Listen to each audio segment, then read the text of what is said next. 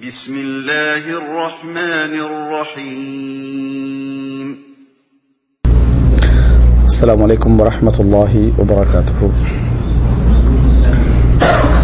إن الحمد لله نحمده ونستعينه ونستغفره ونعوذ بالله من شرور أنفسنا ومن سيئات أعمالنا. من يهده الله فلا مضل له ومن يضلل فلا هادي له. وأشهد أن لا إله إلا الله وحده لا شريك له.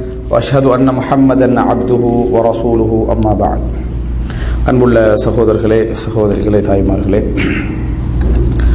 இன்றைய மார்க்க வகுப்பிலே வியாபாரம் தொடர்பாக ஒரு முஸ்லிமின் மனநிலை எப்படி இருக்க வேண்டும் என்பது பற்றி ஒரு சில விஷயங்களை இந்த இடத்திலே பதிவு செய்து கொள்ளலாம் என்று நினைக்கிறேன். அன்புள்ள சகோதரர்களே அதாவது தொழில்துறையில் ஈடுபடக்கூடிய சகோதரர்களுக்கான ஒரு சந்திப்பொன்று நடந்தது.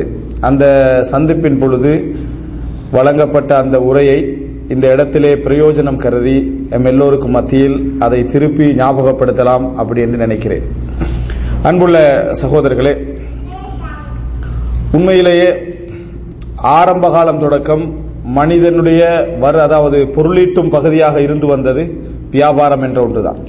விவசாயமும் வியாபாரமும் தான் மனிதனுடைய ஆரம்பகால ஒரு பொருளீட்டல் பகுதியாக என்ன செய்தது? இருந்து வந்தது.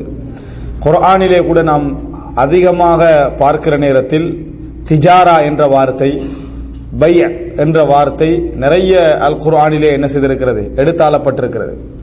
அது மாத்திரமல்ல அல்லாஹு தாலா மறுமையை ஒப்பிடுகிற நேரத்தில் விவசாயத்துக்கும் வியாபாரத்துக்கும் நிறைய என்ன செய்திருக்கிறான்? ஒப்பிட்டிருக்கிறான் என்பதை நம்ம பார்க்கிறோம். யார் அல்லாவுடைய பாதையிலே தர்மம் செய்கிறாரோ என்று சொல்கிற நேரத்தில் கமதலி ஹப்பா. விதை தூவுவதை அல்லாஹு தாலா என்ன செய்கிறான்? உதாரணம் சொல்கிறான். மறுமை நாளை உதாரணம் சொல்கிற நேரத்தில் இன்னல்லாஹ் இஷ்தரா மினல் முஃமினின் அன்ஃபுஸஹும் வ அம்வாலஹும் பி லஹுமுல் ஜன்னah அல்லாஹு தாலா முஃமின்களிடமிருந்து அவர்களது உயிர்களையும் அவர்களது சொத்துக்களையும் விலைக்கு வாங்கி விட்டான் அவர்களுக்கு சொர்க்கத்தை விலையாக கொடுத்து என்று சொல்லி அல்லாஹு தாலா என்ன செய்கிறான்? சொல்லி காட்டுகிறான். அதே போல ஹல் அதுல்லுக்கும் அலா திஜாரத்தின் உங்களுக்கு ஒரு வியாபாரத்தை உங்களுக்கு சொல்லித்தரவா? அல்லாவுடைய வேதனையிலிருந்து உங்களை காப்பாற்றுகின்ற ஒரு வியாபாரத்தை சொல்லித்தரவா? அப்படி என்று குர்ஆன் சொல்வதை நம்ம பார்க்கிறோம். குர்ஆன் ஒரு வியாபார சமுதாயத்திற்கு இறக்கப்பட்ட அந்த மனநிலையை குரானுடைய அந்த வகை என்ன செய்கிறது? காட்டுகிறது. நபித்தோழர்களை பொறுத்த வரைக்கும் மக்காவிலே அவர்களது வருமானமாக இருந்ததெல்லாம் என்ன? வியாபாரம். அவர்கள் வியாபாரிகளாகத்தான் இருந்தார்கள் என்பதை சொல்லக்கூடிய ஒரு சூறா எது?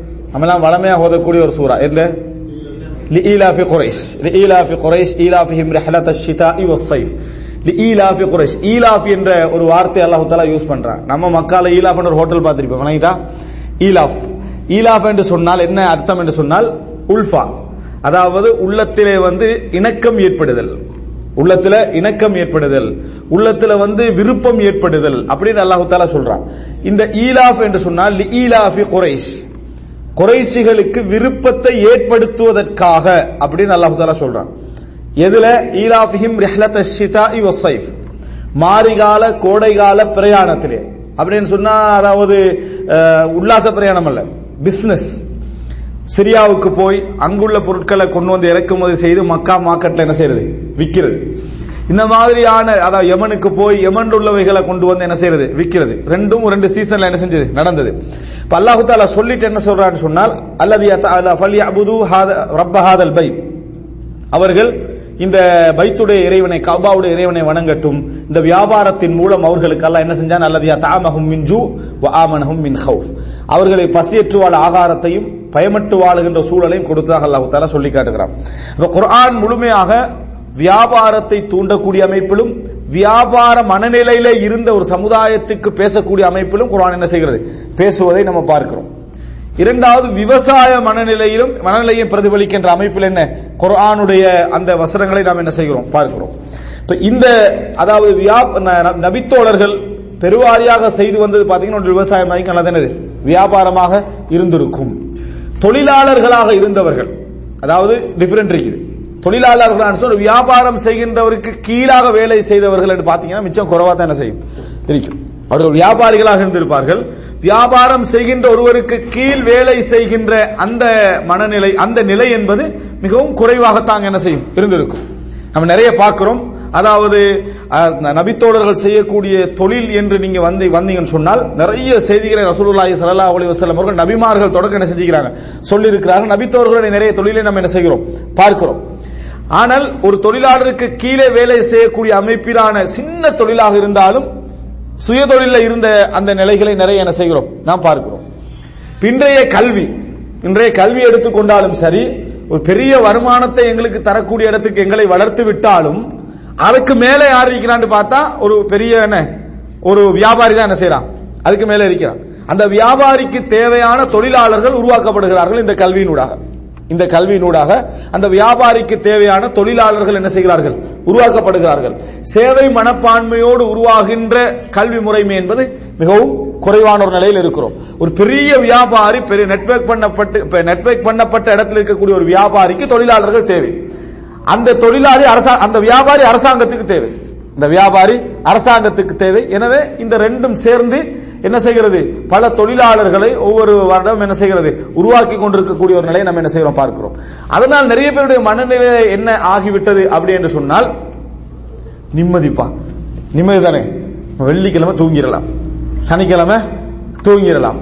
நஷ்டப்பட்ட அவன் நஷ்டப்பட்டு போறான் கம்பெனி மாத்திடுறோம். கம்பெனி என்ன செஞ்சிடலாம்? நம்ம மாத்திட்டு நம்ம போய்க்கொண்டே இருக்கலாம் என்கின்ற ஒரு நிலைக்கு நம்ம என்ன செய்துட்டு வந்துட்டோம். நம்ம ரிஸ்க் எடுத்து ரிஸ்க் எடுக்கக்கூடிய நிலைமை இருக்குதே. மிச்சமே ஒரு கஷ்டமான ஒரு மனநிலையில் நம்ம இருக்கோம். நாம மட்டுமல்ல அடுத்த பிள்ளை அப்படித்தான் என்ன செய்யறோம் நம்ம உருவாக்குறோம் நீ இப்படித்தான் என்ன செய்யணும்? உருவாகணும் அப்படி என்கின்ற நிலையில் உருவாக அவனே நிம்மதிக்கு தான் பழக்கிறோம் அவனே என்ன செய்யலாம் நிம்மதியான ஒரு நிலைக்கு பழக்கிறோம் அன்புள்ள சகோதரர்கள் இப்ப எனது தலைப்பு வந்து வியாபாரம் எப்படி செய்வது அந்த அதோட சம்பந்தப்பட்டவைகள் அல்ல. அதுக்குரிய துறை நமக்கு சம்பந்தம் இல்லை. நான் இங்கே பேசக்கூடிய விஷயம் என்னன்னு சொன்னால் இஸ்லாம் வியாபாரத்தில் ஏற்படக்கூடிய மனநிலை பற்றி என்ன சொல்கிறது? வியாபாரம் என்கின்ற ஒன்றில் ஒருவர் இறங்க போகிறார். இதுதான் நான் இந்த இடத்துல பேசலாம்னு நினைக்கிறேன். ஒருவர் வியாபாரம் என்கின்ற நிலையில் இறங்க போறார். என்ன வியாபாரம் செய்யணும் முடிவெடுத்துட்டாரு? அதெல்லாம் இங்க பேசப்படல. என்ன வியாபாரம் செய்யணும்? எப்படி வியாபாரம் செய்யணும்? எதை செலக்ட் பண்ணணும் எல்லாம் முடிவெடுத்துட்டாரு. ஆனா எல்லாம் மீறி ஒருவருடைய மனநிலை ஒன்று இருக்கும் என்ன இருக்கும் என்று சொன்னால் நஷ்டம் போச்சண்டா என்ன? அப்படின்ற ஒரு மனநிலை இருக்கும். நஷ்டம் போனா என்ன அப்படின்றீங்க. இந்த நஷ்டம் போனால் என்ன மனநிலை சாதாரணமா இருக்குதான்னு கேட்டா இல்ல. நீங்க இங்க இருந்து நாட்டுக்கு ஒரு போன் பண்ணி கேளுங்க. இப்படித்தான் கொஞ்சம் பணம் வச்சுக்கிறேன். வந்தோடனே பிசினஸ் பண்ணணும்னு நினைச்சு வந்துராதேன்றான். முதல்ல என்ன சொல்றான் வந்துராது. இல்ல ஒரு நான் ஒரு நாற்பது லட்சம் நானூறு கோடி வச்சிருந்தாலும் என்ன செஞ்சிடாத? இங்க வந்துடாத. எல்லாரும் ஏமாத்துறவனுகள் தான் எல்லாரும் என்ன?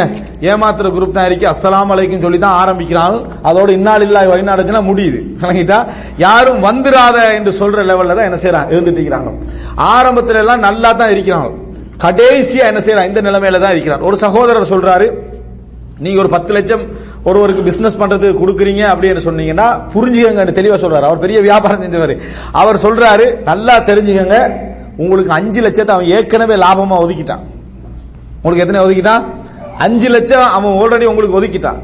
மத்த அஞ்சு லட்சம் வந்து அவன் ஏற்கனவே அடிச்சிட்டான். என்ன? முடிஞ்சது. உங்களுக்கான தீர்ப்பு எழுதப்பட்டாச்சு. நீங்க மாதா மாதம் உங்களுக்கு நாற்பது அறுபது முப்பது இருபது தந்துகிட்டே இருப்பீங்க. அதான் உங்களுக்கு பணம் ஒதுக்கி வச்சுக்கிறாங்க அதுல இருந்து உங்களுக்கு தந்துட்டே நீங்களும் பாப்பீங்க. என்ன மாதிரி பிசினஸ் போகுது? அலமதுல்லா ஏதோ நம்ம பிசினஸ்ல இறங்கினோம். நல்லா போயிட்டு இருக்குது அப்படின்னு. ஒன்னரை வருடத்துக்கு அப்படி வரும். அது புரிந்து அவங்களோட அஞ்சு லட்சம் முடிஞ்சாச்சே. அவன் பெஸ்டா சொல்லுவோம் நீங்களும் மார்க்கம் படிச்சிருப்பீங்க. சின்ன ஒரு நஷ்டம் போயிட்டு. நீங்க நினைப்பீங்க? நஷ்டம் லாபம். ரெண்டும் தான் என்ன? வியாபாரம். அப்படி. ஆனா உங்களுக்கு விலங்கல பெஸ்ட் ஆரம்பத்தை நஷ்டம் நீங்க போயிட்டீங்கன்றது என்ன செய்யல? விலங்கல்ல அப்படின்னு சொல்றாரு. இவர் சொல்றாரு நான் ஒன்று ரெண்டு வச்ச அனுபவத்தை சொல்லல. எல்லாரும் எனக்கு அப்படித்தான் செஞ்சாண்டார் எல்லாரும் என்ன? அப்ப என்ன வியாபாரம் இறங்கணும்னு நினைச்ச உடனேயே நமக்கு முதலாவது வாரம் என்னன்னு சொன்னா வாங்கிட வேணாம். சார் என்ன சொல்ற நிலத்தை வாங்கி போட்டு பேசாம என்ன செய்யுங்க? உட்கார்ந்துட்டு பணம் இருக்குதா? நிலத்தை வாங்குங்க கோல்ட வாங்குங்க. அமைதியா என்ன செய்யும் எங்கேயாவது ரெண்ட் கொடுக்கறது கூலி கொடுக்க இடம் இருக்கு அதை வாங்குங்க. பேசாம இருங்க அப்படின்றான். அப்படி செஞ்சவனுக்கு சுனாமி அடிச்சோன்னு எல்லாம் போச்சு. அப்படியும் செஞ்சு வச்சிருந்தாங்க. நிலமெல்லாம் வாங்கி முக்கியமான இடத்துல வச்சிருந்தாங்க. அப்ப சீசைட் தான் நல்லா பெரிய ரேட்ல ரேட்ல போகும்போதெல்லாம் வச்சிருந்தாங்க. அங்க சுனாமி அடிச்சுதா? அதோட ஒரு கோடிக்கு பேசின ஒரு லட்சத்துக்கு எடுக்கிறதா யோசிச்சான். அந்த காலகட்டத்தில் கடுமையா இறங்கிச்சு. அப்படியே போச்சு இப்போ ஓரளவுக்கு மக்களுக்கு நம்பிக்கை இனி சுனாமி வராதாக்குன்ற ஒரு அளவுக்கு ஒரு நம்பிக்கை வந்திருக்குது. ரெண்டாவது அடிச்சுன்னா திருப்பி அங்க என்ன செய்யாது? ஏறவே ஏறாது என்கின்ற நிலை. இது நம்ம நஷ்டம் என்கின்ற மனோநிலை இருக்குது. இது வந்து எல்லா இடத்துலயும் அல்லாஹ் குரான சொல்றார் திஜாரத்தும் தஹ்ஷவுன கசாதஹா. நீங்கள் நஷ்டத்தை பயப்ப- பயப்படுகின்ற வியாபாரம் அப்படின்னு சொல்றான் அல்லாஹ் என்ன சொல்றான்? நீங்கள் எனது இழப்பை பயப்படுகிறீர்களோ? அந்த வியாபாரம் அதாவது உங்களுக்கு பெற்றோர்கள் பிள்ளைகள் மனைவிமார்கள் சகோதரர்கள் உங்கள் குடும்பத்தினர் உங்கள் வீடு உங்கள் சொத்துக்கள் நீங்கள் நஷ்டத்தை பயப்படுகின்ற வியாபாரம். இவைகள் எல்லா அதாவது இவைகள் அல்லாவை விட உங்களுக்கு விருப்பமாக இருந்தால் என்று ஒரு விஷயத்துல எல்லாம் சொல்ல வரான். அந்த இடத்துல சொல்ற நேரத்தில் அழிவையும் நஷ்டத்தையும் பயப்படுகின்ற வியாபாரம் என்று சொல்றான். அப்ப அந்த நஷ்டம் என்கின்ற மனநிலை நஷ்டம் போகும் என்ற மனநிலை இயல்பானது. இன்றைக்கு அந்த இயல்பு என்ன செய்தன்னு சொன்னா நல்லா அபிவிருத்தி செய்யப்பட்டிருக்கு. யாரும் பணத்தை சேர்த்து கொண்டு போய் வியாபாரம் செய்யணும் என்கின்ற மனநிலைக்கு என்ன செய்யறாங்க இல்ல வாராங்க இல்ல மட்டுமல்ல நம்மளோட நம்பி இருந்து கொஞ்சம் பேர் போய்ப்பாங்களே. அவன் ஒரு வருடத்துல அவன் என்ன பண்ண வேற கம்பெனில வந்துக்கிறான் அவன். என்னடாப்பா வியாபாரம் நடந்தது. அது மூடிட்டாச்சு. அது என்ன? மூடிட்டாச்சு. நமக்கு வெளிநாடு தான் தலைவிதி. நமக்கு வெளிநாடு தான் தலைவிதி. அப்ப நஷ்டம் என்கின்ற மனோநிலை எல்லா நஷ்டம் போகலாம் என்கின்ற மனோநிலை பொதுவாகவே வியாபாரத்தில் இயல்பானதும் தான் இந்த மனோநிலையும் இருக்கிறது. அன்புள்ள சகோதரர்களை இது பற்றி நம்மை தெரி இது பற்றி நம்ம என்ன- என்ன மாதிரி இஸ்லாம் அணுக சொல்கிறது என்பதில் நம்ம மிகவும் கவனமாக இருக்க வேண்டும்.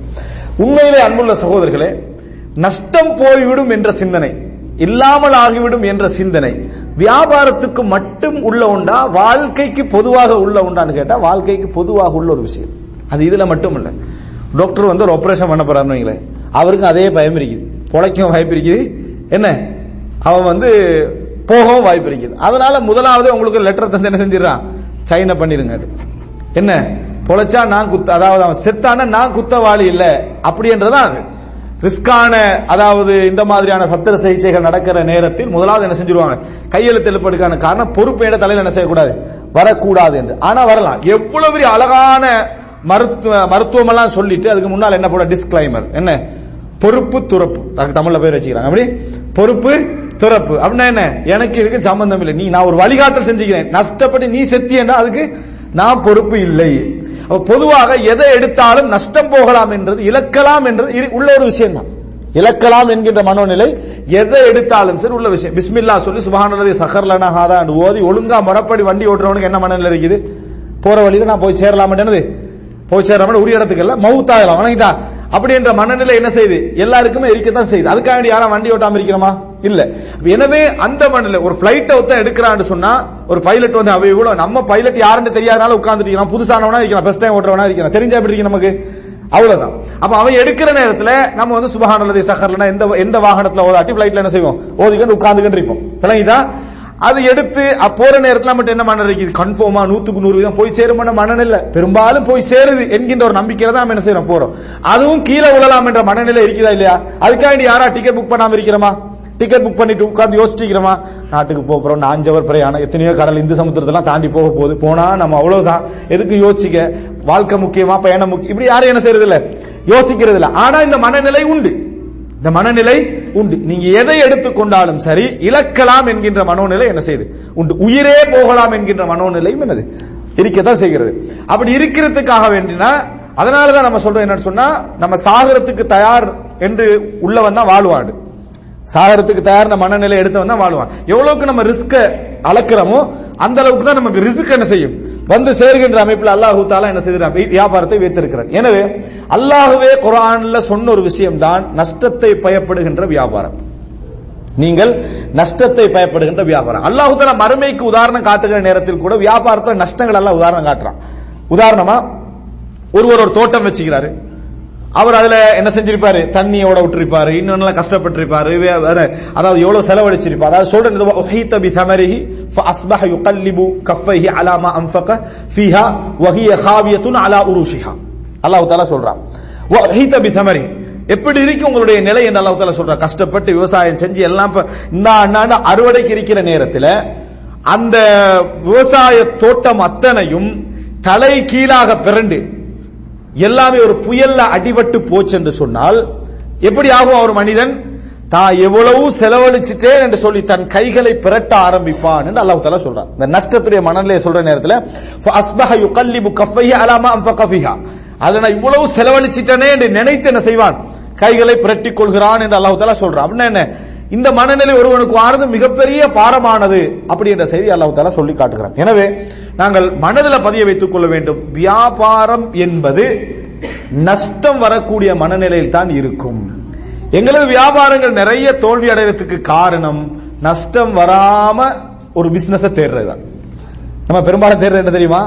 இதுல நஷ்டம் வருது இதுல நஷ்டம் வருது இதுல நஷ்டம் வருது, அதனால எவன் நஷ்டம் இல்லைன்னு வாக்களிச்சு அவன்கிட்ட கொடுத்துருது அவன் தான். முதலாவதா வியாபார நஷ்டம் வரலாம் என்று இருக்கிற நேரத்தில் நமக்கு நஷ்டம் வரக்கூடாது நம்ம தேடினா அதை புரிஞ்சுக்கிறான் யார் புரிஞ்சுக்கிறான் பணத்தை எடுக்க வேண்டிய புரிஞ்சுக்கிறான் ரைட் இவனோட பேச வேண்டிய மார்க்கெட்டிங் முறை இதுதான். இவன் பணத்தை எடுக்கிறது. எப்படி உத்- உத்தரவாதம் கொடுக்கிறது? எவ்வளவு போட போறீங்க? பத்து லட்சம். சந்தேகமே இல்லாம உங்களுக்கு அப்படி மந்த்லி ஒரு ஐம்பதுனாயிரம் வந்துடும் பத்துக்கு ஐம்பதா? பெரிய மார்ஜின் இது. வணங்கிட்டா பத்துக்கு ஐம்பது அப்படின்னு. நஷ்டம் இதெல்லாம் நஷ்டம் போறதுல பாருங்க அவர் அவர் இருக்கிறார் இவர் அவன் எல்லாத்தையும் அப்பதான் ஆரம்பிச்சுவான் மூணு வருஷம் எல்லாத்தையும் ஐம்பது ஐம்பது வச்சிருப்பான். அவன் ஆரம்பிச்சுக்கிறவன் ஆரம்பிச்சு காட்டுறான் பாக்குறான் இதான் சரி ரைட் உடனே கொண்டு வந்து என்ன செய்யறது? அதுல போற நமக்கு என்ன தேவை? நஷ்டம் இல்லாத பிசினஸ் ஆனா பிசினஸ் என்றாலே நஷ்டம் போற அச்சம் வரைக்கும் நல்லா சொல்றான். அது இயல்பானது என்று சொல்றான். அந்த இயல்பை நம்ம புரிஞ்சுக்கணும்னு சொல்றான். அதன் ஊடாக நம்ம இறங்கி நம்ம ஒருத்தர் சொல்றாரு நான் ஒரு கார் தயாரிச்சுக்கிறேன் எக்ஸிடென்ட் நடக்கான்னு நம்புவீங்களா? நம்புறதும் இல்ல. நான் ஒரு பிளைட் தயாரிச்சுக்கிறேன். ஒரு நாள் முட்டுப்பட ஒத்தம் சொல்றேன் நம்புறீங்களா? நம்ப மாட்டீங்க. நான் ஒரு டாக்டர் இருக்கிறார். அவருடைய ஆபரேஷன் எல்லாம் நூறுக்கு நூத்துக்கு நூறு சக்சஸ் என்ன செய்யாது? எதுவுமே பேசகாதுன்னா நம்புவீங்களா? நம்ப மாட்டீங்க. இதுல நம்பிடுவீங்க. இதுல என்ன செஞ்சிடறோம்? நம்பிடுறோம். நம்ம ஒரு கப்பல் தயாரிச்சுக்கிறோம். மூழ்கவே மூழ்காதுன்னா நம்ம நம்ம நம்ப மாட்டோம். பத்து வீதம் அந்த சான்ஸ் என்ன செய்து? இருக்குது. ஆனா வியாபாரத்துல மட்டும் நம்பிடுறோம். ஏன்னா அவன் வாக்கு கொடுக்குறான் அப்படி.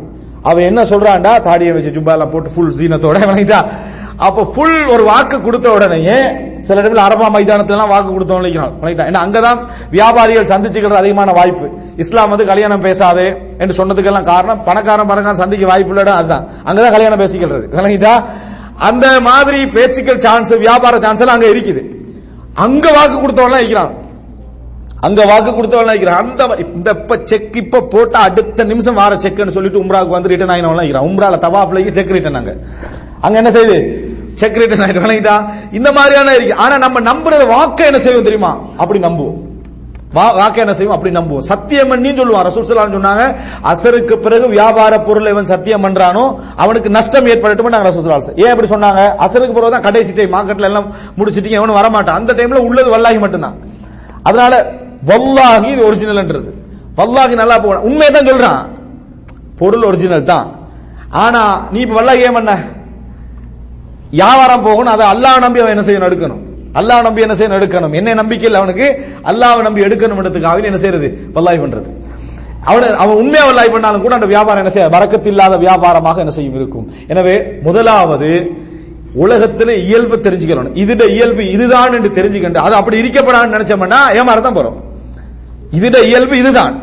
அப்படியே இருக்கிற நேரத்தில் அது அப்படி இல்ல அப்படின்னு ஒருத்தன் நினைச்சான்னு வைங்களேன் அவன் வந்து தன்னை தானே ஏமாத்திக்கிறான் தன்னை தானே ஏமாற்று வியாபாரத்தில் நஷ்டம் என்பது இயல்பாக வர முடிந்த உண்டு.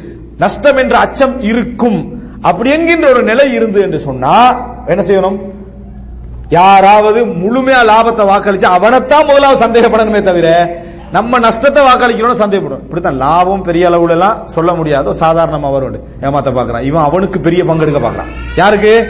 அவனுக்கு பெரிய பங்கு எடுக்க பாக்குறான் என்று சொல்லி அவனை ஏமாத்துக்கான்னு நினைக்கிறது. எவன் அதாவது வாக்களிக்கிறானோ அவனை பெரிய லெவல்ல என்ன செய்யறது? நினைக்கிறது. இதுக்கு இப்ப மார்க்கெட்டிங் என்று சொல்லி ஒன்று வச்சுக்கிறான் தஸ்வீக்.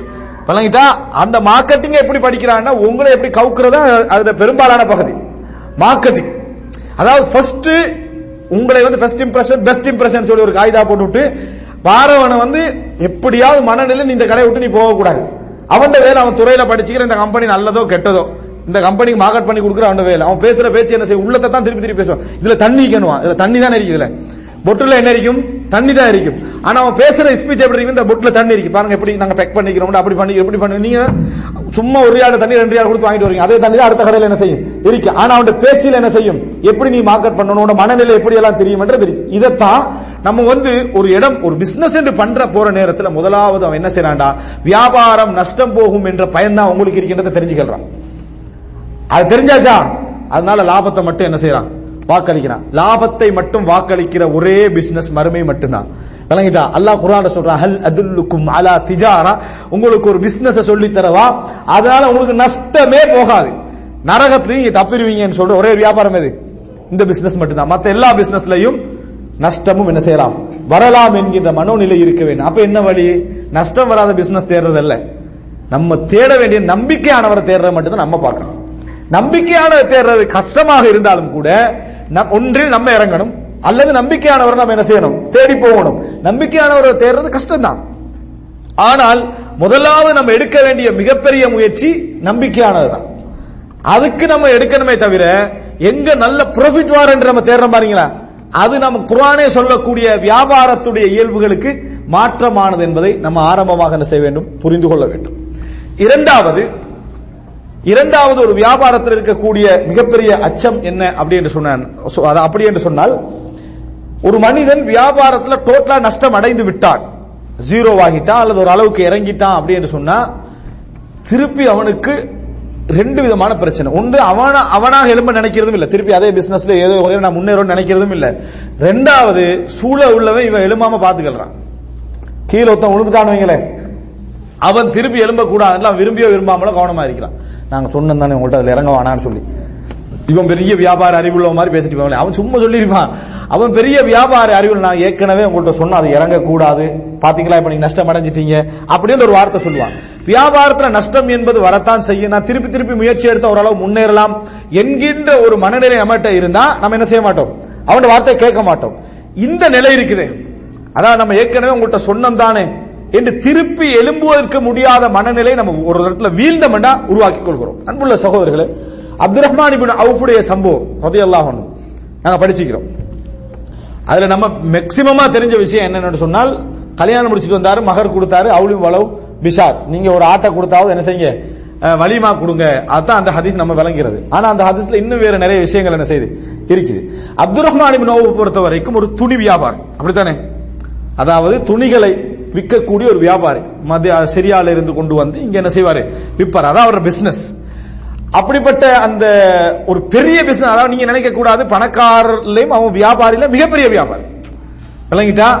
அது இப்ப வியாபாரின்னு சாதாரண வியாபாரி இருப்பார் சாதாரண வருமானம் உள்ள இருப்பார் அவரை நம்ம வசதியானவர்னா சொல்லுவோம். Abdul Rahman bin Awf Uthman ரதி அல்லாஹு அனு சாதிபின் Rabi Abdul Rahman bin Awf Uthman ரதி அல்லாஹு அனு சாதிபின் ரபி ஜுபைர் அவ்வாம் உர்வத் அபில் அபில் அது அதுபோல இன்னும் உள்ள நிறைய நபித்தோழர்கள்லாம் மிகப்பெரிய வியாபாரிகள். அதாவது ஒரு நூறு வியாபாரிகளை சேர்த்து வியாபாரம் செய்ய முடிஞ்ச ஆற்றல் உள்ளவர்கள். அப்படிப்பட்ட வியாபாரி ஜீரோ ஆகிறார் ஹிஜ்ரத்ல ஹிஜ்ரத்ல எப்படி ஆகிறாரு? சுஹைபர் ரூமி இவங்கெல்லாம் என்ன? மிகப்பெரிய வியாபாரி சாதாரண வியாபாரி இல்ல.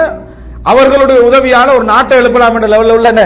வியாபாரிகள். தபூக் யுத்தத்துடைய மிகப்பெரிய பங்காளர் யாரு? உஸ்மான் ரதி அப்போ இந்த மாதிரியான ஒரு நிலையில அவங்களோட பங்குல பெரிய பங்கு. அவர் ஜீரோ ஆகினா எப்படி இருக்கும் ஒரு வியாபாரி ஜீரோ ஆகிட்டாருன்னு வைங்களேன் அவரைத்தான் நம்ம பயானுக்கே உதாரணம் எடுத்துருவோம். எங்களுடைய நிலை எப்படி இருக்குன்னா பாத்தீங்களா அல்ல எப்படி ஜீரோ ஆகி அவன் ஏன் ஜீரோ ஆகினா எது அதுல அவன் ஜீரோ ஆகிட்டானா முடிஞ்சு அவன் தான் உதாரணம் அவன் தான் உதாரணம். ஆனா அவர் ஜீரோ ஆகிட்டார் அப்படின்னா மதீனாவுக்கு போறாரு எல்லாம் முடிஞ்சுது. இந்த நிலையில ஒரு பொதுவான ஒரு பிசினஸ் மேனுக்கு வரக்கூடிய முதல் பிரச்சனை என்ன தெரியுமா? ஈகோ முதல் பிரச்சனை என்ன? ஈகோ அது மூன்றாவது பிரச்சனை. நான் மூன்றாவது சப்ஜெக்ட் சொல்ல வந்தது தான் இதே சேர்த்துக்கிறேன் இதுல. என்ன? ஈகோ ஈகோ எப்படி தெரியுமா? இங்க வந்து சாதாரண ஒரு ஐயாயிரம் ரியால் சம்பாதிச்சுட்டு ஊருக்கு போக சொல்லுங்க பாப்போம். அவனுக்கு பெரிய பிரச்சனை ஈகோ தான். அவர் எப்படி நம்ம ஊருக்கு போறது? நம்ம தான் பெரிய வியாபாரி மாதிரி இங்க உட்கார்ந்துட்டு இருக்கிறோம். அங்க ஊருக்கு போனா நமக்கு மிஞ்சி போனா ஒரு ஐம்பது என்ன செய்யும்? மந்த்லி கிடைக்கும். ஆனா இதோட ஒப்பிட்டா நான் வாழ்ந்தது ரெண்டு லட்சத்துல என்ன செஞ்சுக்கிறேன்? வாழ்ந்துக்கிறேன். அதுவும் லீவ்ல வந்துட்டு வந்துட்டு போறதுனால எவ்வளவு நம்ம காட்டிக்கிறோம்? வழங்கிட்டா? அவ்வளவு என்னது? இது இப்ப திருப்பி போனா நம்மளோட ரியாலிட்டி என்ன செஞ்சிடும் விளங்கிரும் என்ற மனநிலையில சாதாரணமாக மூவாயிரம் ஐயாயிரம் ரியால் சம்பாதிக்கக்கூடிய மனநிலை எத்தனை பேர் என்ன செய்யுது? இருக்குது.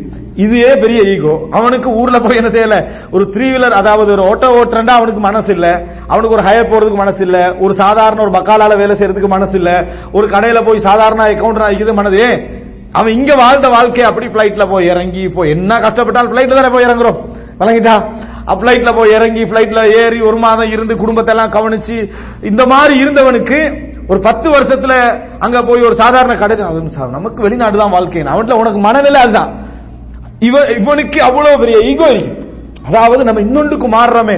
நம்ம தொழில் செய்யறோம் ஹலாலால ஒரு வருமானம் வரும் என்ற மனநிலையில. நம்ம இன்னொன்றுக்கு மாறுறோமே நம்மளை பத்தி என்ன நினைப்போம் ஊர் என்ன நினைக்கிறத விடுங்க. வீட்டுல காட்டின கலசம் எப்படி போயிடும் அப்படி என்ற ஒரு மனநிலை நிறைய பேருக்கு இருக்குது. இந்த மனநிலை தான் இந்த ஈகோ தான் நிறைய பேருடைய வாழ்க்கையை அழிக்கிறது. நிறைய பேர் வாழ்க்கையை அழிக்கிறது. நம்மட வீட்ல டிவி இல்லாட்டும் பரவாயில்ல ஒரு என்டனாவது நிறுத்தம்னு நினைக்கிறான் ஏன்? நமக்கு டிவி இருந்து மத்தவனுக்கு என்ன செய்யணும்? விளங்கணும். நம்மட வண்டி அடுத்த அடுத்த வீட்டுக்காரனுக்கு விற்க கூடாது அது அங்க போய் வாரத்தை நம்மளால பார்க்க என்ன செய்யாது? முடியாது. பக்கத்தில் உள்ளவன் ரெண்டு மாடி கட்டிட்டானா உள்ளுக்கு முன்னால் உள்ளவனுக்கு என்ன பிரச்சனை? லோன் வாங்கியாவது என்ன செய்யணும்? கட்டணம் நினைக்கிறான் அவனுக்கு பிரச்சனை. அவன் வாழ்றது இல்ல அவனுக்காக வேண்டி நான் வாழணும்ன்றது இந்த ego Abdul Rahman bin Awf. வாழாரு பாருங்க முதலாவது ஈகோ பிரச்சனை. நாலாவது ஒரு சப்ஜெக்ட் இருக்குது. அது அப்துல் ரஹ்மான் பின் ஹாதியத்துல நம்ம பிரச்சனை பெறணும். என்ன? இந்த நேரத்துல யாராவது சப்போர்ட் பண்ண வந்தானுவீங்களே நம்ம நஷ்டப்படுற ஒரு வியாபாரி கீழே விழுற நேரத்தில் கஷ்டப்பட்டு சப்போர்ட் பண்ண வந்தா அந்த கீழ்நிலையில இருந்துட்டு நம்ம பேசுற பேச்சு. புதாரமா உதாரணமா சாதிபுன் ரபி சொல்றாரு அப்துல் ரஹ்மான் இபின் அவுஃப யாரோட ரசூலா தோழமைப்படுத்தி வைக்கிறாங்க? சாதிபுன் ரபி. மக்காவுடைய மிகப்பெரிய பணக்காரன் யாரு? Abdul Rahman ibn Awf. சாதிபுன் Rabi யாரு? மதீனாவுடைய மிகப்பெரிய பணக்காரன். சாதிபுன் ரபி சொல்றாரு இன்னி அக்தருல் அன்சாரி மாலன். அன்சாறுகள்லயே மிகப்பெரிய சொத்துக்காரன் நான்.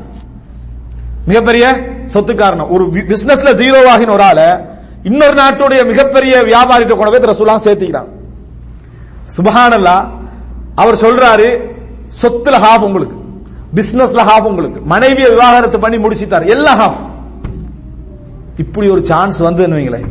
முவானக்கா செஞ்சு நம்ம வழங்கிட்டா அல்ஹம்துலில்லாஹ். இந்த மாதிரி ஒரு மனநிலை சுபஹானல்லா இஸ்லாத்துல இருக்கிறதால இதான் இஸ்லாம்ன்றது எவ்வளவு சகோதரத்துவத்தை வலியுறுத்துது அப்படின்ற நல்ல உண்மையா அழுதிருப்போம். விளங்கிட்டா கண்ணீர்லாம் வடிச்சு ஹாஃப் வானா ஒரு கால்வாசி இருந்தா என்னது? போதும். ஒரு நல்லவரா அந்த இவர். இவர் தான் நம்மள உள்ள மேக்சிமமான நல்லவர் வந்து என்ன செய்வாரு? ஹாஃப் வானா அதுல ஒரு ஹாஃப் போதும்னு சொல்லி எடுத்துக்கணும். அதான் நம்மள உள்ள மேக்சிமமான நல்ல குணம். நல்ல குணம் தான் அது. ஆனா நம்மட்டுள்ள மேக்சிமம் அவ்வளவுதான். எடுத்து அலமதுல்லா அப்படின்னு சொல்லி போய் அதுக்கப்புறம் ரெண்டு வருஷத்துல இவரையும் காணாம போய் வழங்கிட்டா போயிடுவாங்க அப்துல் ரஹ்மான் முன்னால அவர் வைக்கிறாரு. அட்லீஸ்ட் நம்ம இன்னொன்றாவது பேசியிருப்போம். என்ன? இன்னைக்கு நீங்க உங்கள்கிட்ட வாங்குற நிலைமையில நான் இருக்கிறேன். அலமதுல்லா மக்கால போய் கேட்டு பாருங்க நம்ம இருந்த பிசினஸ் மார்க்கெட்டே நான் தான். அப்படி என்று அது வேற தம்பட்டம் வேற இருக்கு. நம்ம வணங்கிட்டா ரசூலுல்லாஹி ஸல்லல்லாஹு சொன்னாங்க ஆயிலுன் முஸ்தக்பிர்.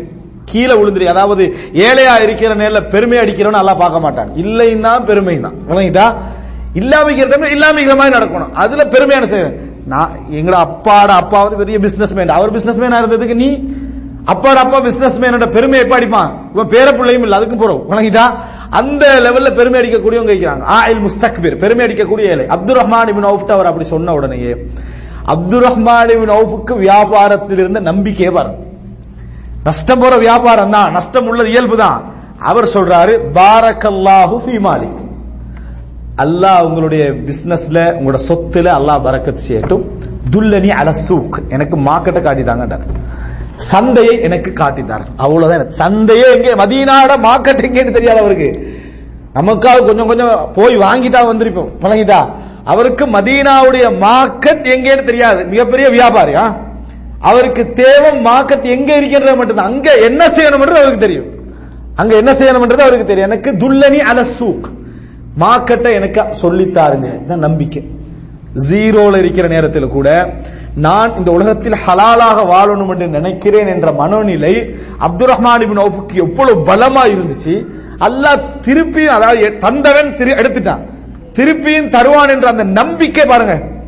திஜாரா இந்த உலகத்துல வியாபாரம் என்பது அல்லாஹு தாலா பரக்கத்து செய்யக்கூடிய ஒரு பகுதி. அல்லாஹு தாலா பரக்கத்து செய்யக்கூடிய ஒரு பகுதி. இஸ்லாம் பறக்கத்தை அதிகமாக சொன்ன ஒரு பகுதி அது. முறையாக செய்யப்பட்ட வியாபாரம். மார்க்கெட்டை சொல்லிக் கொடுக்கிறார். இவர் அங்க போறார். அப்துல் ரஹ்மான் போறாரு.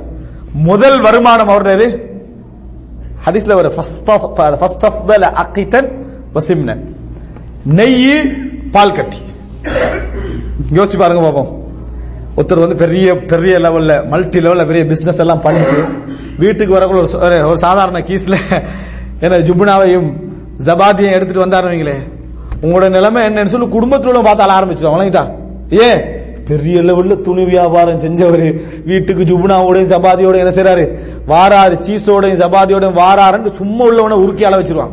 அவன் உறுதியா இருந்தாலும் பக்கத்தில் உள்ளவன் காட்டுற வேதனையில நமக்கு அழகு என்ன செய்யும்? சாதாரணமா வரும். ஏன்? பக்- தெம்பு கொடுக்கும். அவர நம்பிக்கையை பாடுறா அப்படின்னு நம்பிக்கை கொடுக்காம என்ன சொல்லுவான் தெரியுமா? அவரை உருக்குற அளவுக்கு என்ன செஞ்சிருவான்? நமக்கு அனுதாபப்படுறவனெல்லாம் நம்மளை முன்னேற்றம் நினைச்சிடக்கூடாது. நம்ம என்ன இன்னும் கீழே போகணும்னு நினைக்கிறவங்க வைக்கிறாங்க. நம்ம அனுதாபப்பட்டா நீங்க நம்ம முன்னேறுவோம். அனுதாபப்பட்ட கீழே போயிடுவோம். யாரோ அனுதாபப்பட்டா நம்ம கீழே போயிடுவோம். நம்பிக்கை ஊட்டினா தான் நம்ம என்ன செய்வோம்? மேலுக்கு வருவோம். அப்ப அப்துல் ரஹ்மான் பின் ஓஃப் எடுத்துட்டு வரார். அஞ்சாவது ஒரு அம்சம் இருக்குது. அது அப்துல் ரஹ்மான் பின் அவுஃப்ட விஷயத்துல தான். ஏன் அல்லாஹத்துல நமக்கு வியாபாரத்துல பறக்க செய்யறதுலன்னா நம்ம ஏன் சம்பாதிக்கிற நோக்கத்துல தெளிவே இல்லை. நம்ம ஏன் சம்பாதிக்கிற நோக்கத்துல தெளிவில்லை. அப்படின்னா என்ன?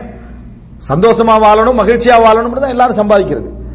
ஒரு அஞ்சு லட்சம் வந்துட்டேன்னு வைங்களேன் இந்த அஞ்சு லட்சத்தை பாதுகாக்கிறதுக்கு அவன் ட்ரை பண்றானே தவிர இதை ஏன் சம்பாதிச்சோம்ன்ற நோக்கம் நீங்க நினைக்கிறீங்களா நோக்கம் எல்லாரும் தெளிவாக்கிறாங்க நம்ம புத்திசாலி நினைக்கக்கூடிய நிறைய பேர் புத்திசாலி இமாம் பிபுல் ஜோசி ரஹமஹுல்லா அவர்கள் ஒரு பெரிய பிசினஸ்மேன் பெரிய பணக்காரர் பிள்ளை. பிசினஸ்மேன் இல்ல ஒரு பணக்காரருடைய பிள்ளை. யாரு? மா பிபுல் ஜோசி ரஹமஹுல்லா அவர் வந்து அவருக்கு வந்து கஷ்டப்படுறதுக்கு எதுவும் இருக்கல அவரா கஷ்டப்படுறதுக்கு என்ன அவர் கஷ்டப்படுறதுக்கு எதுவும் இருக்கல அவர் சொல்றாரு நான் சிலரை பார்த்திருக்கிறேன். இவங்கெல்லாம் ஏண்டா மார்க்கெட்ல உட்கார்ந்துட்டு இருக்கிறாங்கன்னு சொல்லி என்னது? எனக்கு வேதனையா இருக்கு அதிலிருந்தே விளங்குச்சு. வியாபாரம் என்பது பெரிய கிஃப்டா இருந்தாலும் மூளை யோசிக்கக்கூடிய சக்தி அது அதை விட பெரிய கிஃப்ட் சிலருக்கு அது கொடுக்கப்படல. அதாவது வீட்டுல சொத்து பணம் எல்லாம் நிறைஞ்சிருக்கிறான். அந்த ஆள் போய் மார்க்கெட்ல காலையில இருந்து நுகர் வரைக்கும் உட்கார்ந்து சும்மா காஞ்சிட்டு இருக்கிறான் அப்படின்னு என்ன? அவன் எதை எதை அவனுக்கு கொடுத்தான் அல்லாஹ் தாலா அதன் மூலம் அவனுக்கு வாழ்ற வாழ்க்கை எல்லாம் என்ன செஞ்சுட்டான்? மெஹரூம். அல்லாஹ் தாலா தடுத்துட்டான். அப்துல் ரஹ்மான் நம்ம வந்து இப்படி சம்பாதிக்க ஆரம்பிச்சோம்னு வைங்களேன் அஞ்சு லட்சம் வந்ததுன்னு வைங்க. பத்தாக்கி பதினஞ்சாக்கி இருபதாக்கி இருபத்தஞ்சாக்கி முப்பது நாற்பது அதுக்கப்புறம் அனில் அம்பானி லெவல்ல வார லெவலுக்கு ஒரு பிளானை பண்ணிட்டு தான் நம்ம செட்டில் ஆகுறது. அப்படிதான் பிளான் நஷ்டப்பட்டவரும் செட்டில் ஆகிறவங்க இருக்கிறாங்க என்னது? திடீர்னு நஷ்டப்பட்டா அதுக்கு ஒரு வளமையான வாழ்க்கைக்கு திரும்பிடுறது. இதுக்கு எல்லாம் சரி வர நம்ம வாழ்ற மாதிரி வாழ்வோம்னு திரும்பிடுவாங்க. அதுக்கு முன்னால செட்டில் ஆகிற சிந்தனை எப்படி இருக்கும்னா வாழ்றது அறுபது வருஷம் ஏற்கனவே இருபது காலி. அதுக்கு ஐம்பதுக்கு கூட வாழ போறது இல்ல. விளங்கிட்டா? இருக்கிறது முப்பது வருஷம். அந்த முப்பது வருஷத்துல பத்து பதினஞ்சு வருஷம் இதுல கழிச்சிருது இதுல கழிச்சிருது அப்துல் ரஹ்மான் பின் ஓஃப் வந்தாரு லாபம் கிடைச்சது. ரசூல்லா கிட்ட வராங்க வாசனையோட வராங்க. மஹியம். என்னன்னு கேக்குறாங்க. தசவோஷ். கல்யாணம் முடிச்சிட்டேன் செட்டில் ஆயிட்டாரு. என்ன செஞ்சுட்டேன்? கல்யாணம் முடித்து விட்டு அதுக்கு தான் சம்பாதிக்கிறது. அதுக்கு தான் என்னது? சம்பாதிக்கிறது. எவ்வளவு மகர் கொடுத்தீங்க? கோல்டு நவாத்தம் தஹப். கொஞ்சம் நக- கொஞ்சம் தங்கத்தை கொடுத்து கல்யாணம் முடிச்சிட்டேன்னா. நான் பாரக்கல்லாஹு ஃபீ மாலிக். வ- பாரக்கல்லாஹு ஃபீக். அல்லாஹ் உங்களுக்கு பரக்கத் செய்வானாக. அவளையும் வலவு பிஷாத் ஒரு ஆட்டையாவது கொடுத்து வலிமா கொடுக்க ஒரு ஆட்டை ஏனும் கொடுத்து வலிமா கொடுங்கன்னு சொன்னா அதுக்குள்ள ஆடெல்லாம் அவருக்கு என்ன செஞ்சுட்டு? வந்துட்டு. ஒரு வருஷம் ரெண்டு வருஷத்துல மார்க்கெட்டுக்கு போய் சம்பாரிச்சு செட்டில் ஆகுற மாதிரி மனநிலை நமக்கு இருக்குதா இல்லை. அப்ப ஏன் நம்ம இந்த மனநிலைக்கு நினைச்சு பாருங்க நம்ம விதிவிலக்கான ஒரு பத்து வீதம் இருபது வீதம் என்ன செய்யலாம்? இருக்கா நான் பேசுறது எண்பது வீதத்துக்கு. இதா? விதிவிலக்கானவங்க பத்து இருபது வீதம் இருக்கலாம். அப்ப நம்ம எதற்காக வாழுகிறோம் என்ற மனநிலையில் கூட நம்ம ஏன் சம்பாதிக்கிறோம் என்ற மனநிலையில் கூட நம்ம என்னது? சரியாக இல்லை. குரான் நமக்கு கிடைக்கக்கூடிய வருமானத்தை செலவு அதாவது நம்ம எதெல்லாம் எடுத்துக்கிறோம் அதை பத்தி குரான் என்ன பேசுது? அம்மா அம்மா பினிஅமத்தி ரப்பிக்க அல்லாவுடைய நியமத்து கிடைச்சிட்டா ஃபஹத்திஸ் அப்படின்னா என்ன? தஹதீஸ்னா அவனோட உடல்லையும் அவனோட லைஃப்லையும் அந்த நியமத் விளங்கணும். விளங்கிட்டா அதே போல அல்லாஹ் தாலா குரான் சொல்ற காரூன பார்த்தேன் வலா சே நசீப கவின துன்யா. உலகத்தில் உங்களோட பங்கை மறந்துட வேண்டாம் உலகத்தில் உங்களது பங்கை மறந்து விட வேண்டாம். அவ- ஒருவனுடைய முன்னேற்றத்தில் அவன் முதல்ல சந்தோஷமா இருக்கணும். ரெண்டாவது குடும்பம் சந்தோஷமா இருக்கணும். அவனுடைய உறவுகள் சந்தோஷமா நீங்க முன்னேறினதால உங்களோட உறவுகள் சந்தோஷமா இருக்குதுன்னா நீங்க வந்து வாழ்றீங்கன்னு அர்த்தம். நீங்க முன்னேறினதுனால உறவுகள் ஒன்று ரெண்டு பொறாம இருக்கீங்க. அது வேற. முக்கால்வாசி உறவுகள் உங்களோட சந்தோஷமா இருக்குதுன்னு சொன்னா நீங்க வாழ்றீங்கன்னு அர்த்தம். முக்கால் அவன் முன்னேறினா என்ன? அவன் நஷ்டப்பட்டா என்ன? எங்களுக்கு என்ன கிடைக்கவா போகுது என்ற மனநிலை இருக்குமாக இருந்தா உங்களோட முன்னேற்றத்துக்கு துவா என்னது? இல்லைன்னு அர்த்தம். அப்ப எனவே புரிந்து கொள்ள வேண்டும்? அப்துல் ரஹ்மான் இப்னு அவுஃபுடைய அந்த சம்பவத்தில் எங்களுக்கு கிடைக்கக்கூடிய இரண்டு மூன்று நான்கு ஐந்து. இந்த பிரயோஜனங்கள் எல்லாம் நீங்க எடுத்து பார்த்தீங்கன்னு சொன்னால் முதலாவது வியாபாரத்தில் ஒரு மனிதன் நஷ்டம் அடைகிற நேரத்தில் அவனுக்கு வரக்கூடிய தெம்பின் அதாவது தைரியமின்மை திருப்பி எழும்புற தைரியமின்மை இருக்குதே. இது பல மனநிலைகளால வருகிறது. உண்மையிலே பெரிய ஒரு உதாரணம். அல்லாஹு தாலா திருப்பி எனக்கு கொண்டு வந்து என்ன செய்வான்? வியாபாரத்துடைய வழிகளை அல்லாஹு தாலா சேர்ப்பான் என்ற நம்பிக்கை நம்மிடத்தில் வருவது. நம்மிடத்துல வருவது. தொழிலை மாற்றி செய்யக்கூடிய அந்த நம்பிக்கை வருவது. ஏன்னா அப்துல் ரஹ்மான் செஞ்சது எது? அதுக்கு பின்னால? வேற பிசினஸ் விளங்கிட்டா? துணி அதுக்கு கூட செய்யறாரு மறுபடியும் பழைய பிசினஸ்க்கு வாராரு. ஆனா ஸ்டார்டிங்குக்கு திருப்பி ஒரு சின்ன சின்ன பிசினஸ்கள் என்ன செய்தாரு? அவர் பண்ணினார்னு பாக்குறோம் பிற்காலத்துல எவ்வளவு பெரிய பணக்காரன் ஆகினார் தெரியுமா? உமர் ரதியல்லாஹு அவர்கள் ஒரு பெரிய நிலத்தை என்ன செய்யறாங்க சுத்தி போடுறாங்க. ஜக்காத்துடைய ஆடு மாடு ஒட்டகங்களுக்கு உணவு கொடுக்கறது. பெரிய ஒரு நிலம். அப்ப அந்த நிலத்தை சுத்தி போட்டு அவருக்கு ஒரு ஒரு சங்கடம். மக்கள்கிட்ட சொத்து தானே? ஜக்காத்துடைய பணத்துக்காக வேண்டி ஜக்காத்துடைய ஆடு மாடு ஒட்டகைகள் அதை மேய்வதற்கு நான் வச்சிருந்தாலும் கூட மக்களுடைய இதை வந்து நான் அப்படி சுத்தி போட்டுட்டேனே அப்படி என்று சொல்லி அவர் என்ன செய்யறாருன்னு சொன்னா ஏழைகளுடைய ஆடு மாடுகள் வந்தா விட்டுருங்க அதுவும் சேர்ந்து என்ன செய்யட்டும் அதுக்குள்ள மேயட்டும் பிரச்சனை இல்லை. ஆனா ஐயாக்க எச்சரிக்கிறேன். வகனம Abdul Rahman ibn Awf Uthman அப்படின்றாங்க. அப்துல் ரஹ்மான் இபின் அவுஃப் உஸ்மானுடைய மந்தைகளை விட்டுருவானாண்டா உங்களுக்கு அப்படின்னா என்ன? அதுல வந்து ஆயிரக்கணக்கில். ஆயிரம் ஒட்டங்க ஆயிரம் ஆடு ஆயிரம் ஆடுன்னு அது தெரிஞ்சிட்டு இருக்கு. விளங்கிட்டா? அதெல்லாம் இங்க விட்டுற வேணாண்டா விட்டுவாட்டு சொல்றாங்கடா இந்த ஏழைகளுடைய மந்தைகளை உள்ள எல்லாம் பூந்து சாப்பிட்டு ஓகே. அப்படி இல்லாம நான் தடுத்து அதுகள் ஏதாவது பஞ்சம் நடந்து அது சாப்பிடலன்னு சொன்னா எது? இந்த அவைகள் எல்லாம் சாப்பிடாது விட்டால் எது? இந்த ஆடு மாடெல்லாம் சாப்பிடாம செத்து போச்சுன்னா இவங்க என்கிட்ட தான் வருவாங்க அந்த ஏழைகள். நான் அங்கிருந்து கொடுக்க வேண்டி வரும். பைத்துல் மால் இது கொடுக்க வேண்டி வரும். இப்ப நான் பைத்துல் மால் இருந்து கொடுக்கறதை விட இந்த புல்ல சாப்பிட்டு கொடுக்கறது எனக்கு மிச்சது? நல்லது. அதாவது இயன்ற அளவுக்கு உமர்றது எல்லாம் என்ன செய்வாங்க கொடுக்கறதுக்கு வந்து மிச்சம் தகுதி பார்த்து பைத்துல் மாலை பேணுதலாம் என்ன செய்வாங்க? செலவழிப்பாங்க. அதை விட புல்ல மேய விட்டுறது எனக்கு நல்லது. ஆனா இந்த அப்துல் ரஹ்மான் பின் அவருடைய உஸ்மானுடைய சொத்துக்களை பொறுத்த வரைக்கும் அவங்களுக்கு இது போச்சுன்னா அவங்களுக்கு வேற பிசினஸ் யார் சொல்றாரு? உமர் ரதி எல்லாம் சொல்றாங்க. அப்ப இந்த விஷயம் எதை காட்டுதுண்டா மதீனாவில் ஜீரோவாக போனவர் ஒரு பதிமூணு பதினைந்து வருடங்களுக்கு பின்னால மிகப்பெரிய ஒரு தொழிலதிபரா என்ன செஞ்சிட்டாரு? மாறிவிட்டார் அப்படின்றத என்ன செய்கிறோம்? பார்க்கிறோம். மிகப்பெரிய அவர பேரால கொஞ்சம் கட்டி வச்சு அவர் சொர்க்க போகல தவண்டு தவண்டு போவாரா வழங்கிட்டா கேள்வி கணக்கெல்லாம் அவருக்கு கொஞ்சம் கூடுதலா இருக்குதா எல்லாம் கூடுதலா என்ன செஞ்சுக்கிறான்? கட்டி வச்சு அப்படி எல்லாமே பொய். அது எல்லாமே என்னது? பொய்யான செய்ய அதை பார்த்து யாருக்கா பணக்காரனா மனம் வருமா அந்த மாதிரி சொன்ன இயக்கம் அவரே தவண்டு தவண்டு போற நம்ம நிலைமை என்ன என்ன செய்யும்? நம்ம பிரச்சனை அப்படி எதுவுமே இஸ்லாம் என்ன செய்யல? சொல்லல. பொய்யான செய்தி. பொய்யான செய்தி அது. அப்ப இந்த பகுதியில் நம்ம என்ன புரிஞ்சுக்கணும்னு சொன்னால் அப்ப அவருடைய இன்னொரு பிசினஸ் செய்யக்கூடிய மனநிலை ஈகோ இன்மை இன்னொருத்தருடைய சொத்துல ஆசையின்மை அவருடைய சொத்து தந்தான இதான சான்ஸ் என்ன செய்யல? அதுக்குள்ள இறங்காம இருந்த அந்த தன்மைகள் எல்லாம் அதோட ஐ- ஐந்தாவது வாழ்க்கை செட்டில் ஆகினது. எதுக்காக வேண்டி சம்பாதிக்கிறோமோ அதுல மிகவும் தைரியமாக அவர் இருந்தது. அடுத்த செகண்ட் அல்லாஹு தாலா பறக்கத்து செய்யணும் என்கின்ற மனநிலையில் அவர் இருந்தது. அன்புள்ள சகோதரர்களே இது ஒரு பகுதி. ஆறாவது ஒரு மனிதன் வியாபாரம் சம்பந்தமாக வர அதாவது இவைகள் இல்லாமல் கொஞ்சம் பேர் முன்னேறாங்க. அதுக்குரிய பதில நான் ஏழாவது சொல்லுவேன். விளங்கிட்டா?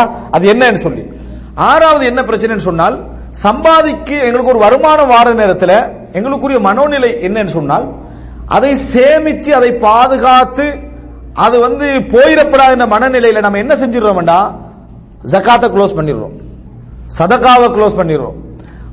ஏ நமக்கு செலவழிக்கிறது அது வரைக்கும் நல்லா இருந்திருப்பான். நல்லா வருமானம் வர வர நல்லா கஞ்சத்தனம் சேர்ந்து என்ன செய்யும்?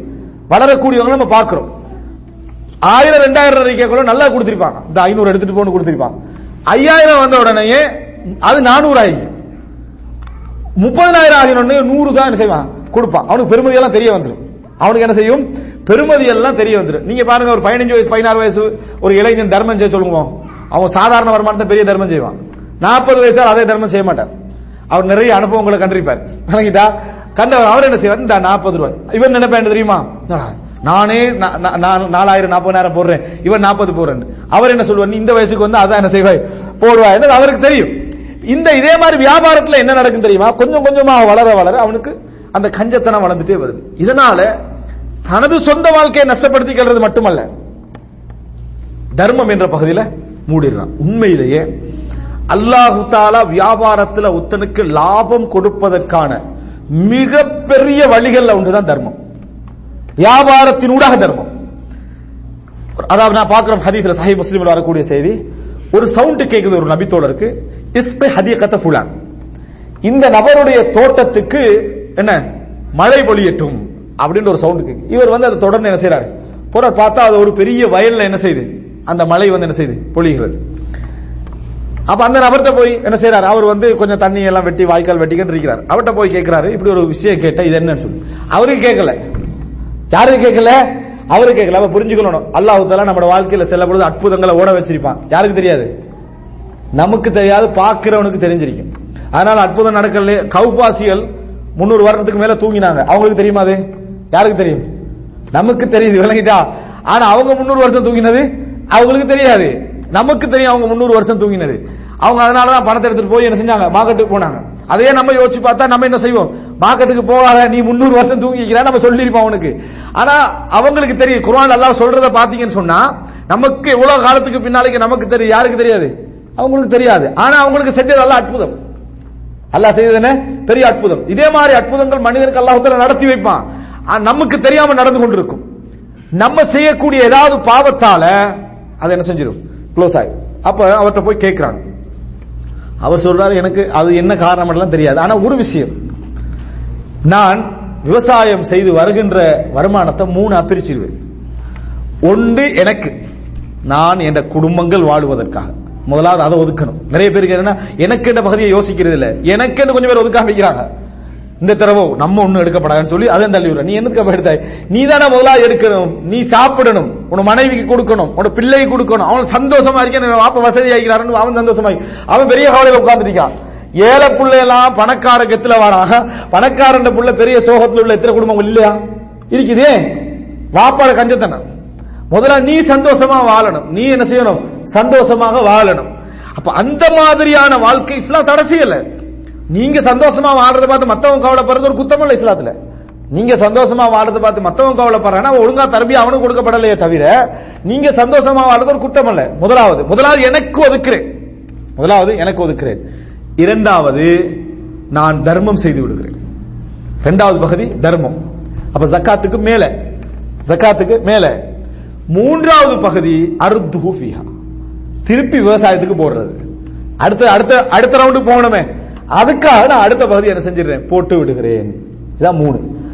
இது ஒரு வேலை காரணமா இருக்கலாம் அப்படின்னு அவர் என்ன செய்யறாரு சொல்றாரு. உண்மையிலேயே அல்லாஹு தாலா வரக்குத்து செய்கின்ற ஒரு பகுதி என்னடா?